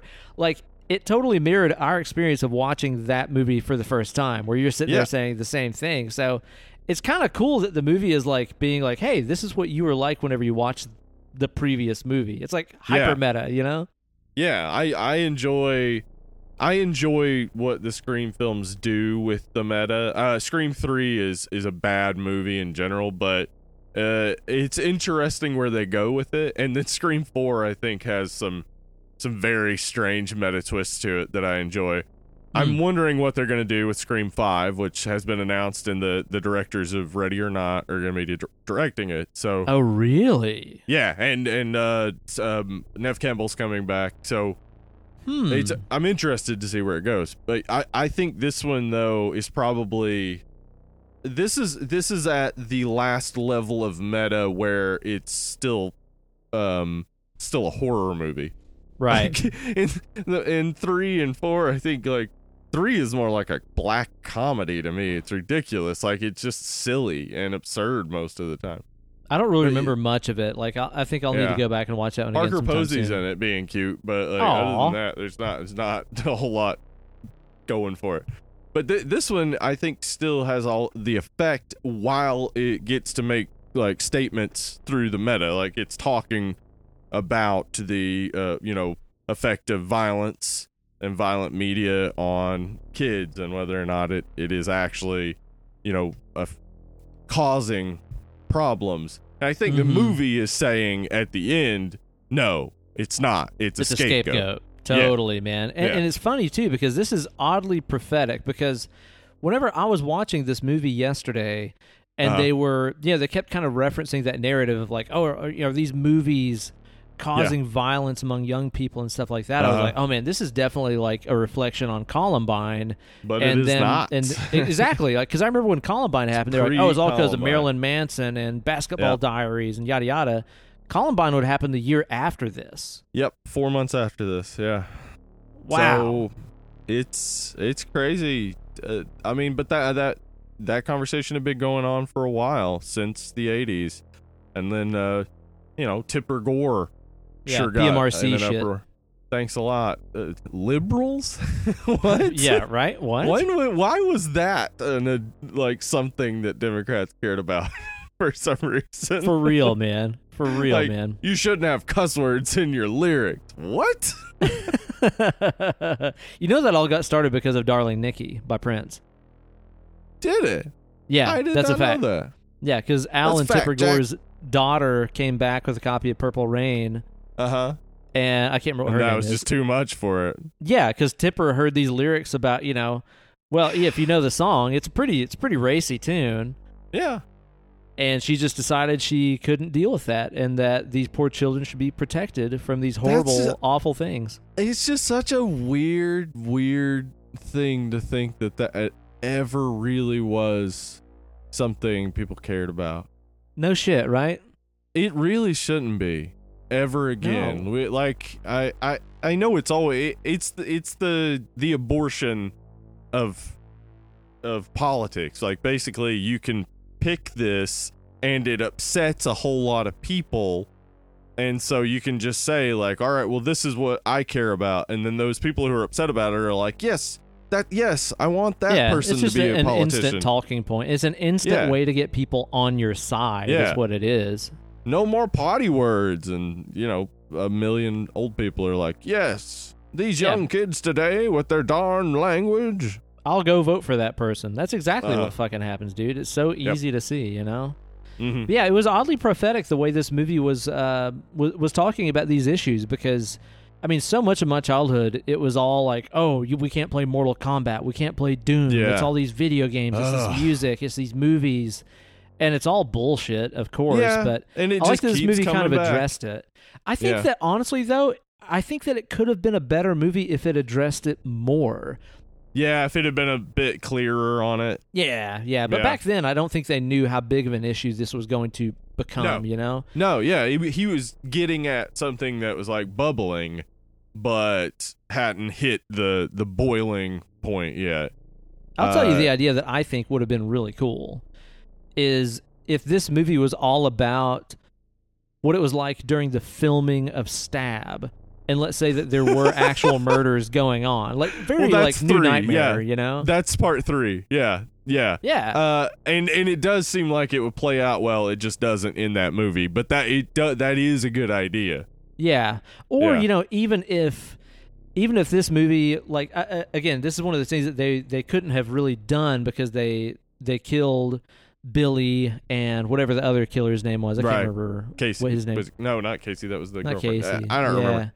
Yeah, Billy and the, uh, the other killer in the other first fella. movie. Other fella he's known as. It would have been cool if this movie is sort of centered around their trial and them blaming what they did on violent yes. movies and stuff like that. Yes. It, that that would have been a stronger narrative to me. Yeah, but uh, the assumption is they both died. Yeah. Yeah. Yeah, it would have been nice, yeah, to at least have one of them survive. Say, have Matthew Lillard survive, and, uh, yeah, have him be saying that stuff on the stand, and it being, like, basically played out by this copycat killer. Yeah, yeah, yeah. Or even maybe these copycat killings start happening, and Matthew Lillard starts, you know, in the media playing it up even more. Right. You know, it's like, yeah. oh, look what's happening now. Now they're making a movie about it, and these killings are happening again. It's all the movies. I'm I'm an innocent yeah. man. Like, I think that would have been a really cool way to yeah, discuss the responsibility or lack of responsibility that movies and stuff have in inciting violence, you know? Yeah. I think, uh, honestly, if you had given Kevin Williamson two more months, yeah. he would have been able to have a, a clearer, more concise story. I'm just surprised how coherent it comes out considering the time crunch and, and oh, yeah. like how much pressure was on it too, where it was like, you, well, the first one made us one hundred seventy-three million dollars. So let's, can we get some of that magic again? Please? Yeah. Can you crank out another one in like a couple of months so we can start filming? Like that's one of those things that unless you've been in that creative chair where you've had something that was a huge success and then you're trying to follow it up, Ugh. the pressure is, is nuts. I mean, I've never yeah. made a fucking hundred and something million dollars on a movie. No. I can just tell you, it's like, I've written songs where I'm like, man, that chorus was great. Can I write another one that's as good? Right. Holy shit. Like, even that is hard. So yep. you're right. The fact that it came out as coherent and good as it did considering the lack of time and the pressure of following up the original, pretty mm-hmm. impressive. Yeah, way better is. than I could have done. Way better, way better. And if they, if Wes Craven hadn't stayed on to direct, I don't know that it would have succeeded. But oh, yeah. having a veteran like Wes Craven who knows horror backwards and forwards, I mean, as I said, like, yeah, and a lot of times in the script, he just trusted Wes to figure it out because he didn't have the time to write it. Like, yeah, do something Craven-y. Okay. Yeah, and Wes Craven's like, cool, I can do that. Not a problem. Uh, yeah, if they put this in, like, if they had decided to try to save some money by getting a younger, less experienced director, you know, a lot of the things they do sometimes with sequels to just try to cash in, then it, it could have turned out real bad. So I, I think considering it turned out uh, really well for the time, and uh, I, I, I just, to me, it seems like, how do you even absorb what just happened? Like, you're like, oh, this movie made one hundred seventy million dollars. Like, y- you're on set like a month later. You're already yeah, trying to ma- do it again. Yeah, like the movie was in theaters when they started shooting.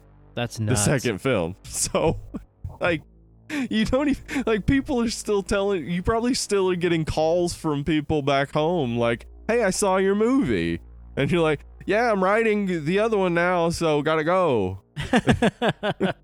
Yeah, no shit, man.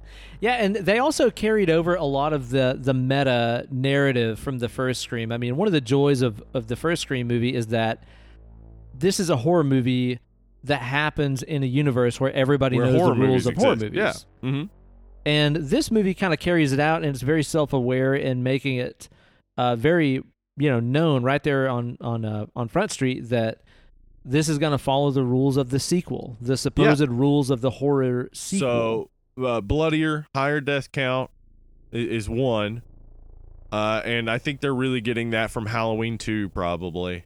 Yeah, sure. I mean, but though that is, it is true after Halloween two, but I believe Halloween two is probably the prime example of that happening and then it becoming sort of the standard for a lot. Because, yeah, you know, most of the, the Friday the thirteenth part one, like, how many... maybe six deaths or so. By the time you get to six, it's like crazy. He kills oh, an yeah. entire group of people playing paintball just at the opening. Like, yeah, there's like a death yeah. every like twelve minutes or something. Yeah, yeah. So, it, it, yeah, I think that rule is is probably true. It's probably right. Um, what was the second rule he said? Um. Oh gosh. Let yeah. Never check. assume the killer is dead is one of them. Uh huh. Oh yeah. Never assume the killer is dead is the third one. The third uh, one. Okay. And the second one is. And this is all being told by, again, nineties icon, fucking Jamie Kennedy. Jamie Kennedy, who looks like he's going to uh, audition for the role of Shaggy. Yeah, and Scooby-Doo. That's the funny that's thing. Kate and I were watching like. this, and she was like, "Did he play Shaggy and Scooby-Doo?" And I was like, "I don't think he did." Oh, yeah, that was Matthew Lillard for fucking Scream, the first one. It's crazy, oh, man. Wow. But yeah, he's there kind of like spelling out the rules for us, just like he did in the first. And in the first one, he was kind of the lore keeper of horror. And in this one, he's there kind of telling us what's going to happen in the sequel, what's going to ramp up, and how, like you said, the kill yeah. count's going to be higher and stuff. It's actually kind of a shock whenever he dies in the movie. I kind of didn't see it that is. coming. Yeah, I, w- I was surprised by that too. Uh, oh, by the way, I looked it up, and we already got all three rules. It's uh, the body count is always bigger, and the death scenes are more elaborate. More all right. Cool. Yeah. But so, you know, honestly, the death scenes in this aren't really more elaborate to me. Well, okay. I mean, first off, throwing Sarah Michelle Gellar three stories off of a balcony. Huge fan. Was, Love it. That is awesome. Yeah. I, that's just, a Jason so, kill right there. That's man. a Jason kill, yes. Or even I could see um, uh, Michael Myers doing that. Just oh, totally. Picking somebody up and throwing them. Well, even uh, kind of that, that view where he looks out over that little balcony and she's laying on the ground uh-huh. is straight out of Halloween. Yep. Uh, the... The guy, the cop who gets killed by the pipe through the head, like, cool. but that that's a yeah, it's a cool kill, but it's a car accident. Like, it's not really It's not like the killer did something specifically cool. I guess you're right. Yeah, they're not very, because like one, yeah. I mean, Jerry, Jerry O'Connell just gets shot in the heart, which looks cool. It's a real cool effect, but isn't elaborate. They're not very memorable. Like to me, like, you know, I can think about the original Scream and I think about Rose McGowan and her head in yeah. a garage door. That is much more elaborate.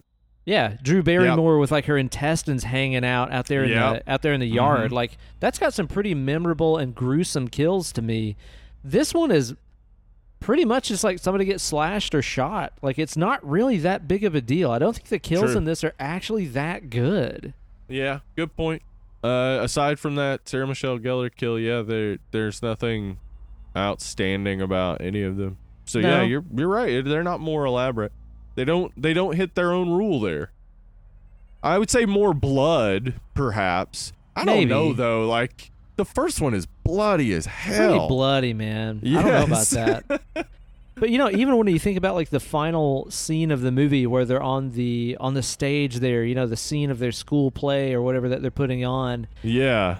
And you've got Neve Campbell back there, like, running all the stupid old school special effects, and there's like that switchboard that uh-huh. emits sparks every time a switch is flicked and stuff. I don't think that's yeah. up to code, by the way. I don't, I don't think so either. You don't want that to be happening. You might want to have that checked that out. yeah. yeah. It's like a huge wall of clearly, obviously, foam rocks falls on yeah. Laurie Metcalf. Like that's, well, they're, they're foam, obviously. Mm-hmm. It's not putting anybody under, you know? And no. then what, what I don't get, too, is that Laurie Metcalf is there, like, running around on that stage, and she's like, holy smokes, there's sandbags falling and lights falling and foam rock walls falling on me. Why don't you just get off the stage, bitch? Come on. Could you not have just left? It's like, all the danger is right here. Why don't you just get off the stage? Yeah, I get, that does seem like the simplest solution, right? Yeah. I'm stuck here. Oh, no. Come on. Oh, man. Yeah, I guess I could see the issue with that for sure. yeah. Yeah, so I don't uh, really think the kills in this are all that good. I wish that yeah. they were a little bit more memorable. Uh, I don't... I think that uh, Billy... And I think it's Stu. Is that the guy? Billy and yeah, Stu? Yeah, Stu. Yeah. Yeah. I think that Billy and Stu, their motivation was clearer. Okay, that's what I was going to ask you about. Yeah. I, even though, again, I just watched this yesterday, I couldn't clearly recall why yeah. Timothy Oliphant was wanting to kill all these people. Well, he just wanted to kill, and um, he... Just because? Well, yeah, he he had the desire to kill like them, but, like, it's not explained, and that's the thing about the first one is that they explain that, and you're like, oh, I see why they're doing this. But with him, it's just like, oh, that he just wants to kill. Gotcha, cool. But like they, as we discussed in our Scream episode, the real reason that Billy wanted to kill is because uh, it's actually a ultra meta movie where he realizes he's in a movie. Yep, and he you wants to that? get out. Yes, I do. yes, I do. Uh, uh, I I think like you know the yeah the motivation here and and the ways that like so essentially. We have uh, Laurie Metcalf, Missus Loomis, Bill- Billy's mom. She is paying for Timothy Oliphant, Mickey, to go to school and commit murders. And his plan is that he knows he's going to get caught, but he's going to get Alan Dershowitz and Johnny Cochran to be his lawyers because they had just gotten O J off. Huh? Reference. Yeah, there we go. Reference. Um, and he, he was going to have them get him out of jail by arguing that the media made him do it. And so the, the plan basically hinged on there needing to be a psychopath who wanted to do this and a person who had the money to fund it. It's a That's kind of a reach. little far-fetched. I, I think, the issue here is maybe that like because they as I said there were three dummy scripts with different endings and like they didn't give anybody the ending part of the script until like right before and everything. I think maybe they overplayed themselves. Like, they outthought stuff. They yeah. should have made it simpler. Yeah, and that's Instead the thing too about to like trick everybody. About like Billy's mom that I don't really understand. So she's posing as this fake investigator, news journalist, right. Debbie Salt or whatever, right? Uh huh. But the thing is, is that you know, with as outrageous of a event as the Billy and Stu murders right. were, you Courtney know that Cox her name. Have seen her. Yeah, and you know yeah. that Billy's mom would have been all over fucking Dateline yep. and twenty twenty and all these shows. They always yep. loved talking to the parents. Dude, there's like so many interviews with Jeffrey Dahmer's dad and shit. Yeah. Like, they love talking to the parents in these situations. And you're telling me that nobody like they're gonna in this town... understand something. Yeah, yeah. Uh, nobody in this town was like, you're Billy's mom, right? Like, I know you from the news, and I know you because your son lived here and shit. Nobody noticed her? Yeah, that... Yeah, it makes no sense. No. That's kind of a stretch. yeah. Like, there's one there's one yeah. point in there where Courtney Cox is like, oh, that's why I recognize you, or something like that. She just thinks she recognizes her as, like, a news anchor, but it turns out she recognized her because she was on the news, I guess, the being end. interviewed for yeah. her, yeah, her murderous son. That's kind of a stretch. And also, too, the fact that, okay, most of the time, I'm not going to say all the time, but most of the time, whenever... one of these people turns out to be a, a serial killer or whatever, and they talk to the parents. The parents are very, like, remorseful, um, maybe right. shocked or ashamed or whatever. Right. But her reaction is like, yeah, my son killed people. Now I'm going to murder you.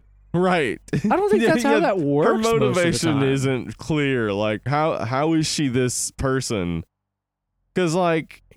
the idea behind the two killers in the big first one was that they they were just normal, like, middle class white guys. Yeah, like it, it, the idea was that, you know, to to show this just sort of like callousness that can exist among these teenage boys. Now we're at a point where. Like, what what are we even doing? Like, well, we, the motivations we lost in the original the plot of the first movie, right? Yeah, well, like, the motivations for the killing in the original were essentially the same as, like, Hitchcock's Rope, where you right. had these upper middle class kids that were just like, let's just do it and see if we can get away with it. Right. But then towards the end, you also find out that it's because Neve Campbell's mom fucked Billy's dad and, like, broke their family up. Right. So there there is at least some... tangible reason it's happening. It's not just uh like like because yeah like because with this because we the, can yeah the reason the reason of, of getting revenge for her murderous son just doesn't make any sense.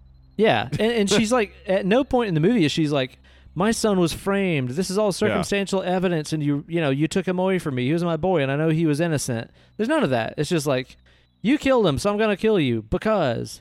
Right. It's like, that's kind of that's kind of not.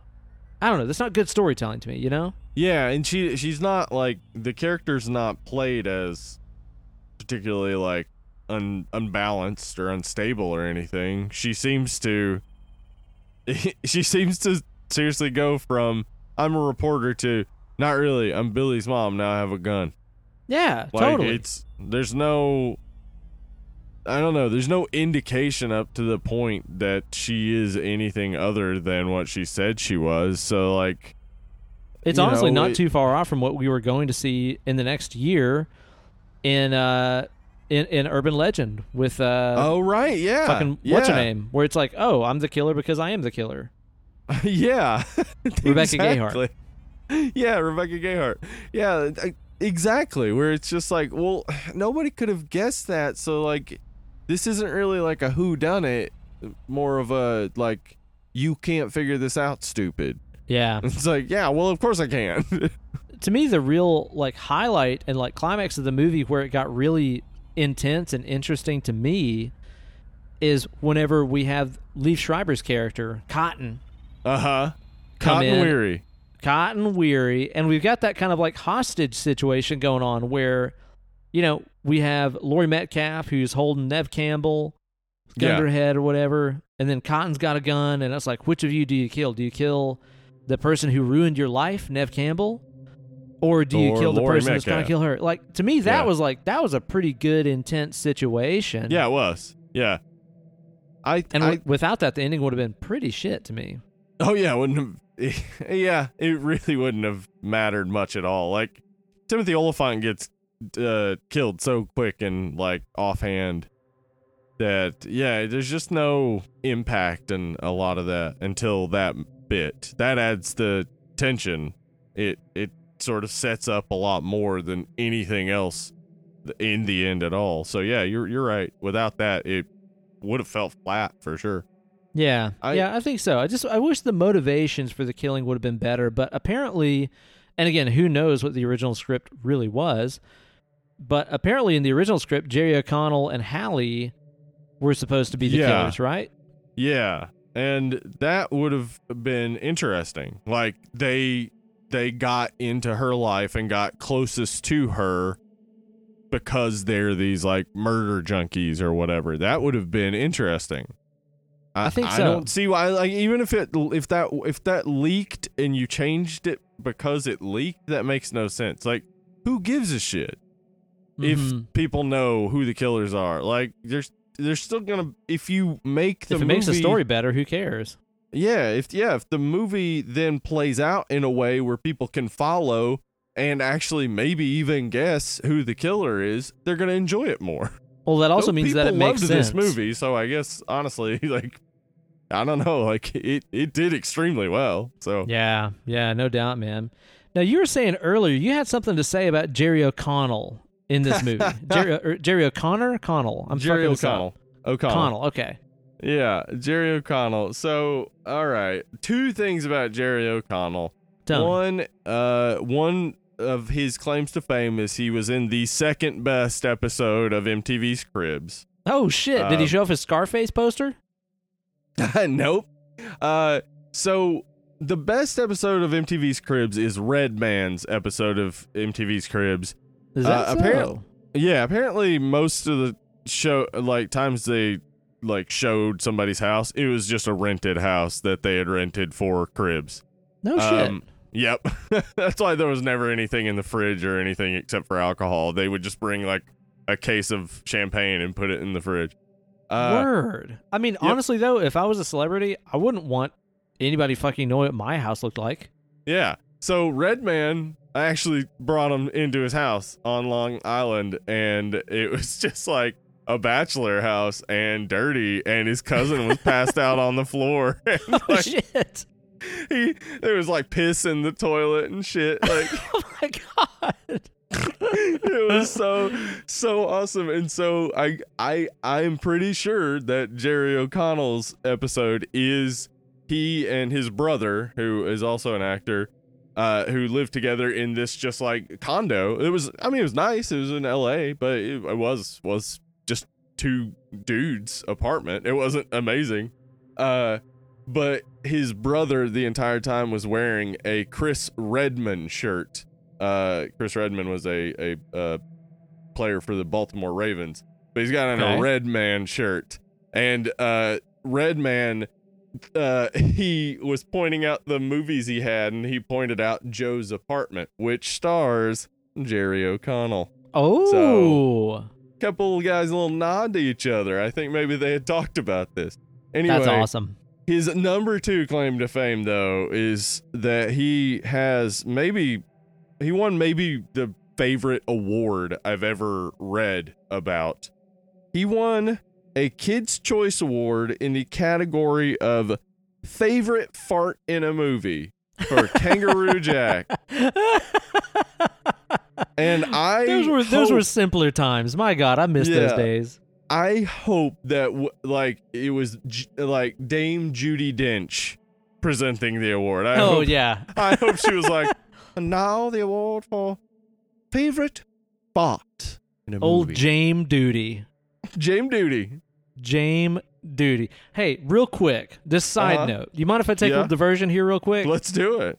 You know I'm a big fan of the name game, as I've mentioned. I just did one with Jame Duty. Dame Judy, okay. Jame Duty. You revert, mm-hmm. you spoonerize it, right? Yep, spoonered up. My good friend Mark Lewis pointed out one the other day that has been hiding in plain sight. Lark moves. All the while. You remember the classic famous basketball player, Scottie Pippen. I do. Potty skipping. Potty skipping. Hey, man, you gonna hit the bathroom before the game? Nah, nah man. man. I'm potty, I'm potty skipping. skipping. It just reminded me of that because I've been laughing about that literally all week. It's been That's, killing me. That is genius. That's wonderful. So Jerry O'Connell rules is what you're saying. Yeah, I'm saying, uh, I mean, like, you know, it's it's nineteen nineties bro-y uh, stuff, like him him and his bro hanging out in cribs. But I thought it was I thought it was a cool thing that they they were like nodding to Red Man, and also just showing their actual house and not giving people the exaggerated idea that everybody who works in the entertainment industry lives in a gigantic mansion, because it's not cool. true. And it's mostly not true. Oh yeah, yeah, totally yeah. so, man. That's cool, man. Um, I like the mom twist. It's very, it's very Jason. You know, it's very uh, Friday the thirteenth, which I kind of referenced earlier in the movie. They're like, oh, you know, you never saw it coming when it was Missus Voorhees.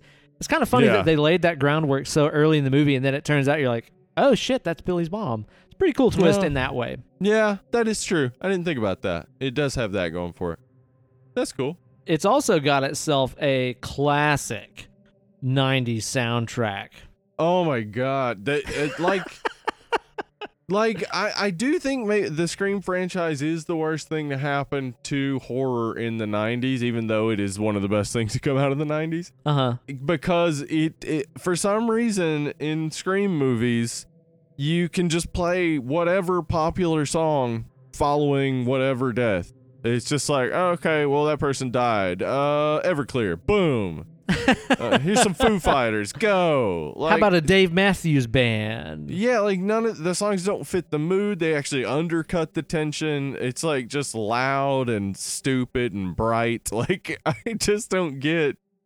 I mean, Scream does it so perfectly that I'm not complaining about Scream, but everybody that tried to mimic Scream to try to cash in on the success, they just made this like just repetitive rinse and repeat bullshit that had these totally. terrible soundtracks and just terrible characters, unlikable entirely.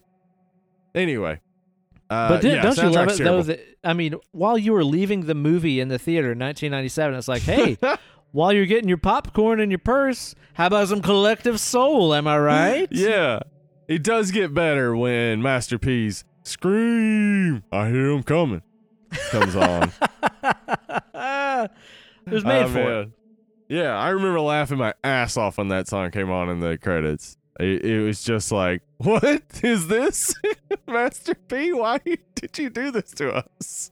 Now, Steve, you had something that you were going to tell me about here that relates to something we saw very early in the flick where yeah. they're on the marquee, I think. It, uh-huh. it lets us know the date of the events yeah. of this, which is April twelfth. nineteen ninety-seven. nineteen ninety-seven. And Ben, what I want you to know is that our our couple, I don't remember what, do they even say their names? But uh, Omar Epps and Jada Pinkett, our couple died before seeing the yada yada episode of Seinfeld.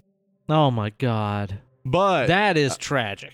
We can all sleep a little bit sounder knowing that they did get to see the episode where George sleeps under his desk. Okay. All right. Well, yeah. all right.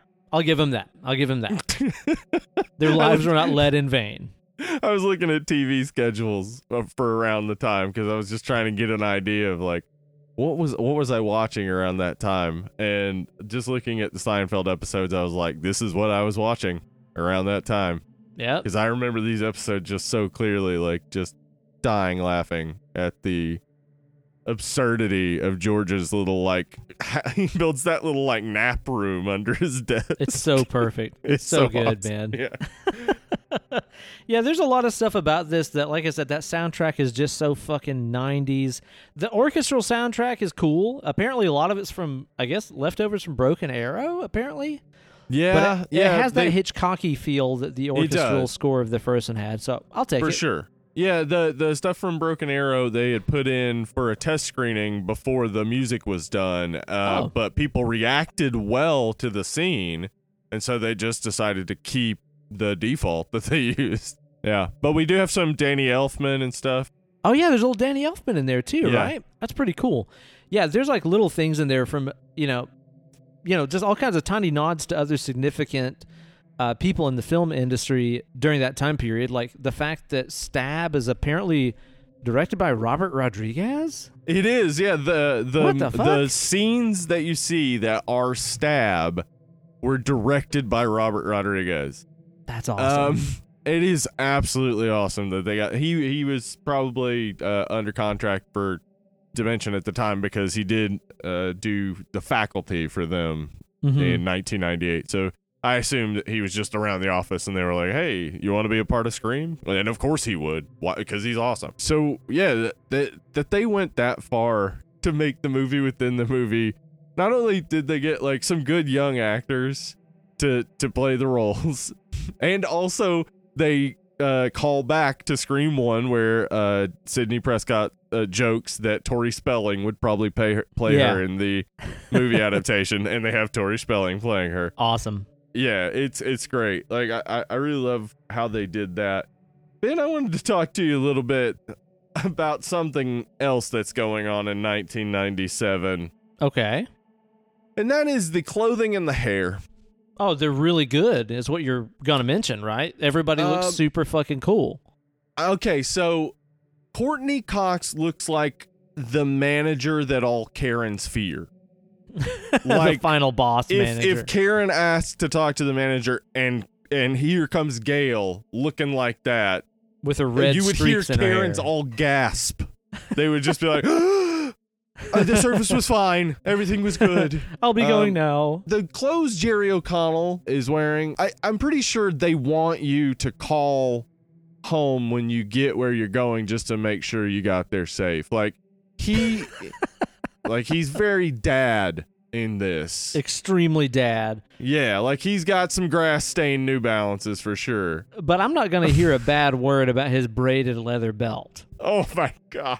I won't hear a bad word about it, because honestly, in nineteen ninety-seven, I that think was, I was wearing that belt. Probably. I think we all were. I think it was the only option at the time. And you'd get it too long. That way you had basically like a leather dick dangling in yeah. front of your actual dick. Yeah.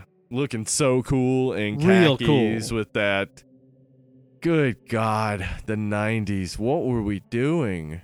Why were we doing it? And when will it ever go away?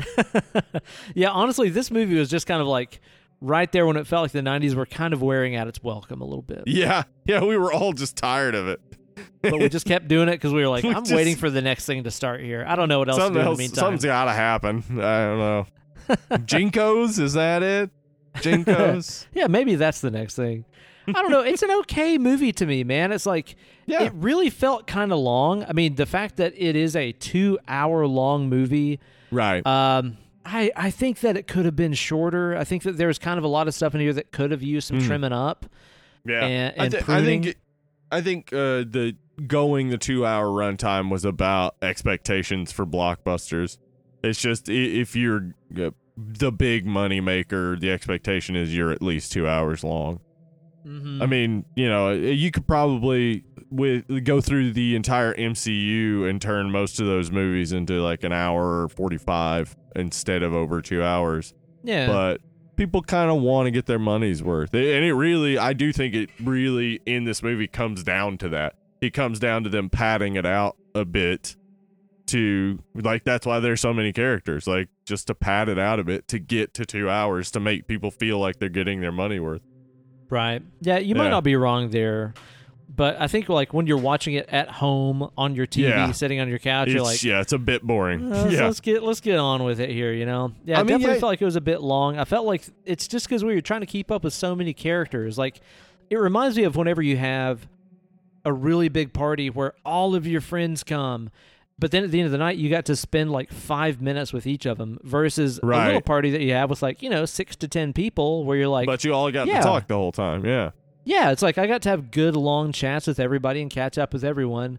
Whereas, you know, if you have everybody over, you're just seeing everybody for just a second. Yeah. Yeah, you're right. I I mean, I it's it really does have to come down to just like... I mean, you you got to look at... the the model now, like the consumption model, what people are writing for, the way you're structuring your narrative is people are watching it at home. They can pause if they want to get up and get something to eat or, or go pee or whatever. So uh, the idea of a movie being a bit shorter works fine. At the theater, they always, like, they got smart enough by the nineties that they were planning in potty breaks. Like, they so you can kind of leave at a ton of parts in the middle of this movie and come back and you've That's not true. really missed anything. Yeah, true. I mean, it's, there's that whole thing about, like, Jerry O'Connell giving uh, Neve Campbell his class letters. Yeah. And well, that yeah, just comes back so that way he can get kidnapped by his frat mates. Like, that's yeah, not that's really it. a good setup and payoff. No. But, I mean, if if it's just that type of thing where, like, it's a popcorn movie, it's a movie you, you want to go see in a group full of, in a in a dark room full of strangers and all, like, yell and scream at the screen and, like, I think that's really what they're going for here. And there, there's some bits of, uh, I think when we look back at a lot of these movies, some bits that I oftentimes forget about how differently we were consuming movies back then. That's true. Because even like during that intro with the, the fake out theater scene and stuff, like there's that part where Jada gets up and yeah. goes to the bathroom and then she talks with Omar out in the hall for a while. Yeah. And I'm, I'm sitting there going like, who would You're go to a see movie. a movie yeah. yeah, and hang out in the hallway this much? And I'm like, oh, people that are watching this movie in nineteen ninety-seven. Yeah, so yeah, that they they know their audience. It's really smart. Like, the idea being like, you're still showing entertaining stuff for the people that aren't going to the bathroom, but you're kind of like, you're kind of running in place a little bit to give everybody time to catch up. Right, yeah. And it's... it doesn't make for a better movie at all, and especially now, the way we consume movies. Especially now, yeah. Yeah, it just, it, it's so much a product of its time, for sure. Again, nineteen ninety-seven. I think so, man. Yeah, probably if I would have seen this in theaters in ninety-seven instead of Titanic, maybe yeah. I would have enjoyed it more. Um, probably. I'll tell you, like, when it comes to kind of like final thoughts and ratings about this movie, to me, this is this is the most telling thing I can say. I was watching this movie yesterday, and the whole time I was going, I don't remember who the killer is here, right? Yeah, I didn't either. I did not. Yeah. And it occurred to me later that this is probably actually the fourth time that I've seen this movie. Yeah. And I don't remember who the killer is. Yeah, I've seen it a ton. Yeah, so it it, it obviously isn't effective. It's just not that memorable, apparently. Yeah. And also, there's not enough breadcrumbs uh, breadcrumbs through the whole movie to... Yeah, to get it. Yeah. To get it, yeah. For you to pick up on anything and be like, oh, yeah, it's Timothy Olyphant. Yeah. As I said, watching watching again, specifically paying attention to him, you can pick up on some real s- subtle things he's doing, but that's it. Like, yeah. And it, it is not an indication that he is the killer. It's only an indication that have, knowing he is the killer, you can see what he's doing. Right. Yeah. yeah. So, so to me, the fact that I've seen this movie as many times as I have and didn't remember the twist... Yeah. Probably means it's not that yeah, memorable a, of a movie. Yep. You know? That's true. So, I don't know. Like, I'll give it nostalgia points. I'll give it points for being made in the time frame that it was. That's kind of insane, honestly. Yeah. And, I mean, it's not like anybody in here is a, a horrible actor or actress. No, I, mean, I think everybody does a good job. Yeah. I kind of critiqued Matthew Lillard in the first one there for being just so fucking over the top, over the top all yeah. the time. Yeah. In this it. one, nobody's really that over the top, but maybe that no. also makes it less memorable in a way. It does. Yeah, because nobody stands out. I wish that they would have, like, committed to making a central character here. Even if this was going to be more of a Courtney Cox movie or more of a David Arquette movie where they just focus on that character and now yeah. Neve Campbell's kind of a side character giving guidance on the situation or just going through her, you Ooh. know, P T S D you, about man. what happened in the first movie or whatever. I think that would have been better. Let me tell you, no one puts Neve in a corner. Okay. Nobody puts Neve in a corner. All right. Nobody. I, I think it could have been better if it had a little bit more time to marinate. I think as it is, it feels like a kind of convoluted, way too many characters, not enough memorable mm-hmm. setup kind of movie that does kind of fall into that sophomore slump for me. Like I, I won't rush to watch this one anytime again. I loved the first Scream. I'll watch that again tonight. Yeah. Uh, th- this one, I think, for me, as far as like a number, if I'm going to slap on it, I'm going to say five and a half. Is that low, do you think? No, I think that's fair. Yeah. Uh, yeah. I So for me, the, the reason why I've come up with all these different ways of trying to explain why this movie succeeded is because it not only made a lot of money, but it also got critical praise and is considered by some to be superior to the first film. No fucking way. And I just don't see that. Yeah, I, Siskel and Ebert apparently it. loved it, and it's like you yeah, and they hated horror me. films. Yeah, they hated the first one. Yeah, yeah, it's it's.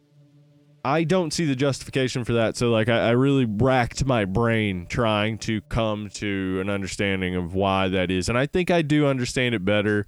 It has a lot more to do with the theater going ex- experience in the nineties and the way people were consuming their media and stuff, and the just the fun of the follow-up, like just how fun it was that horror movie sequels were back. That was that was cool because like yeah. we missed them. Horror movie fans liked them. We didn't think sequels sucked. We loved yeah. Dream Warriors. We loved Nightmare on Elm Street, or uh, Friday the thirteenth Part Four, Part Six. Like totally. So, well, that that's the thing to us too is like you know to us being born in eighty-one and eighty-four. Yeah, we didn't get to go see all the Halloween no, sequels yeah. and Friday the thirteenth sequels. We only saw them the on theaters. video. Yeah. Which is how we see, how we see them consuming them in the first movie.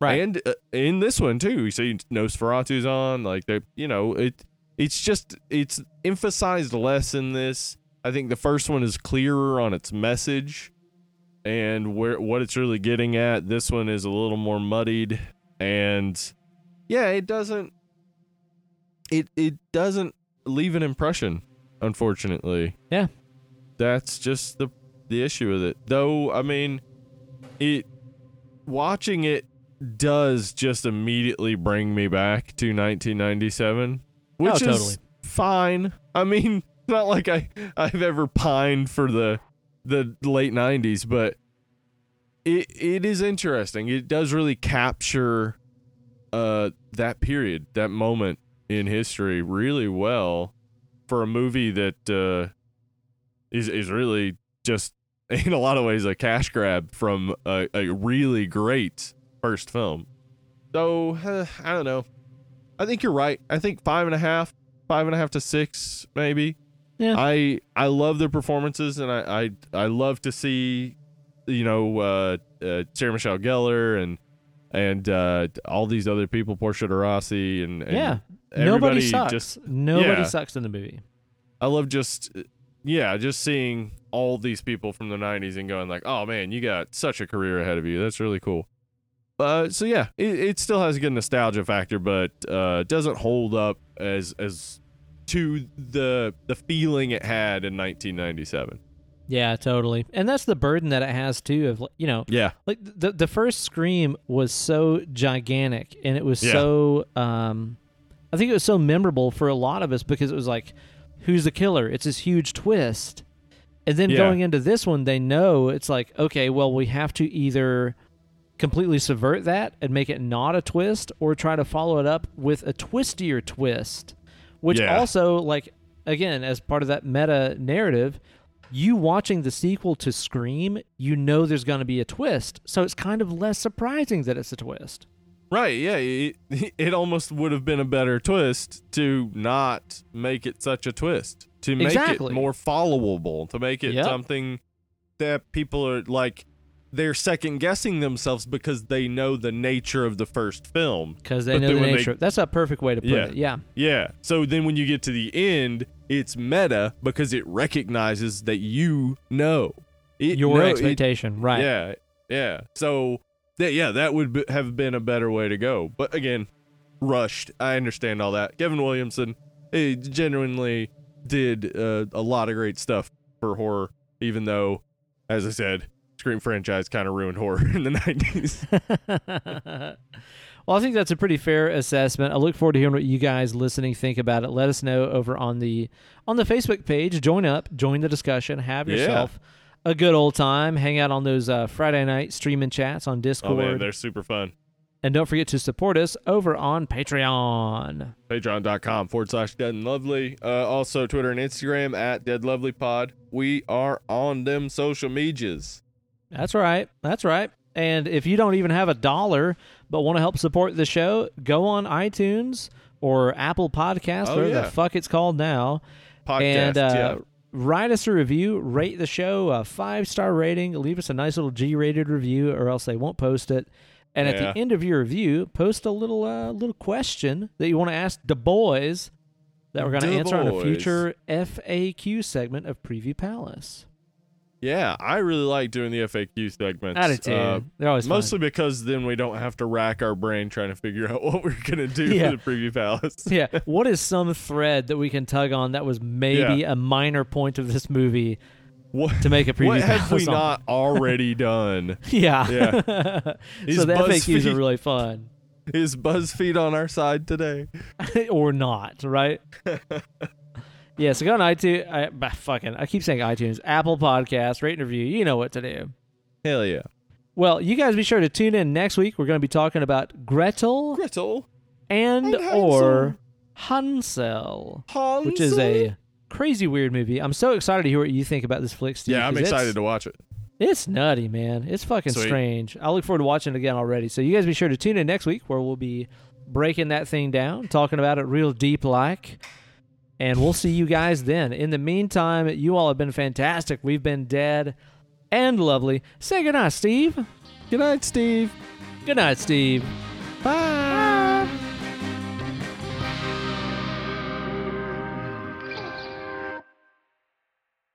So the other day on Spotify, right. it started playing me some Enya. Enya. Mm-hmm. That was my Enya impression. That's pretty good. That's pretty good. She's got that smooth, angelic voice. So many soft, new age hits she had back in the day. Mm-hmm. And it really got me thinking about how much she missed out on capitalizing on that awesome name of hers. Right. Because as far as I know, she never put out a best of album called All Up In Ya. No, she did not, but she should have. I think it's just an easy choice, and it got me thinking of like other ones she could have done. Like maybe she does a little bit heavier, like more more aggressive album called "In Ya Guts," or yep. or maybe even like a more like groove intensive album called "In Ya Back Pocket."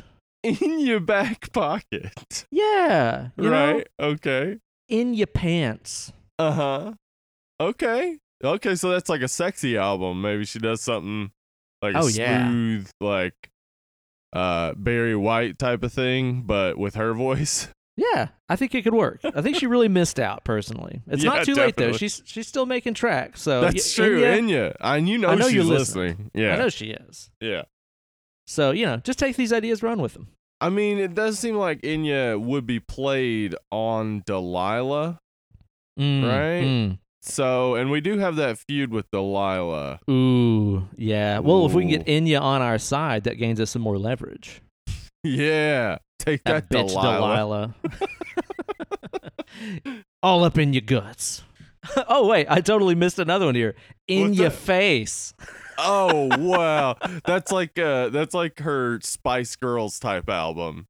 Yeah. Yeah, like it's it's got her like throwing a peace sign with a fisheye lens on the on the in cover. In your face. It's very nineteen ninety-six. I like it.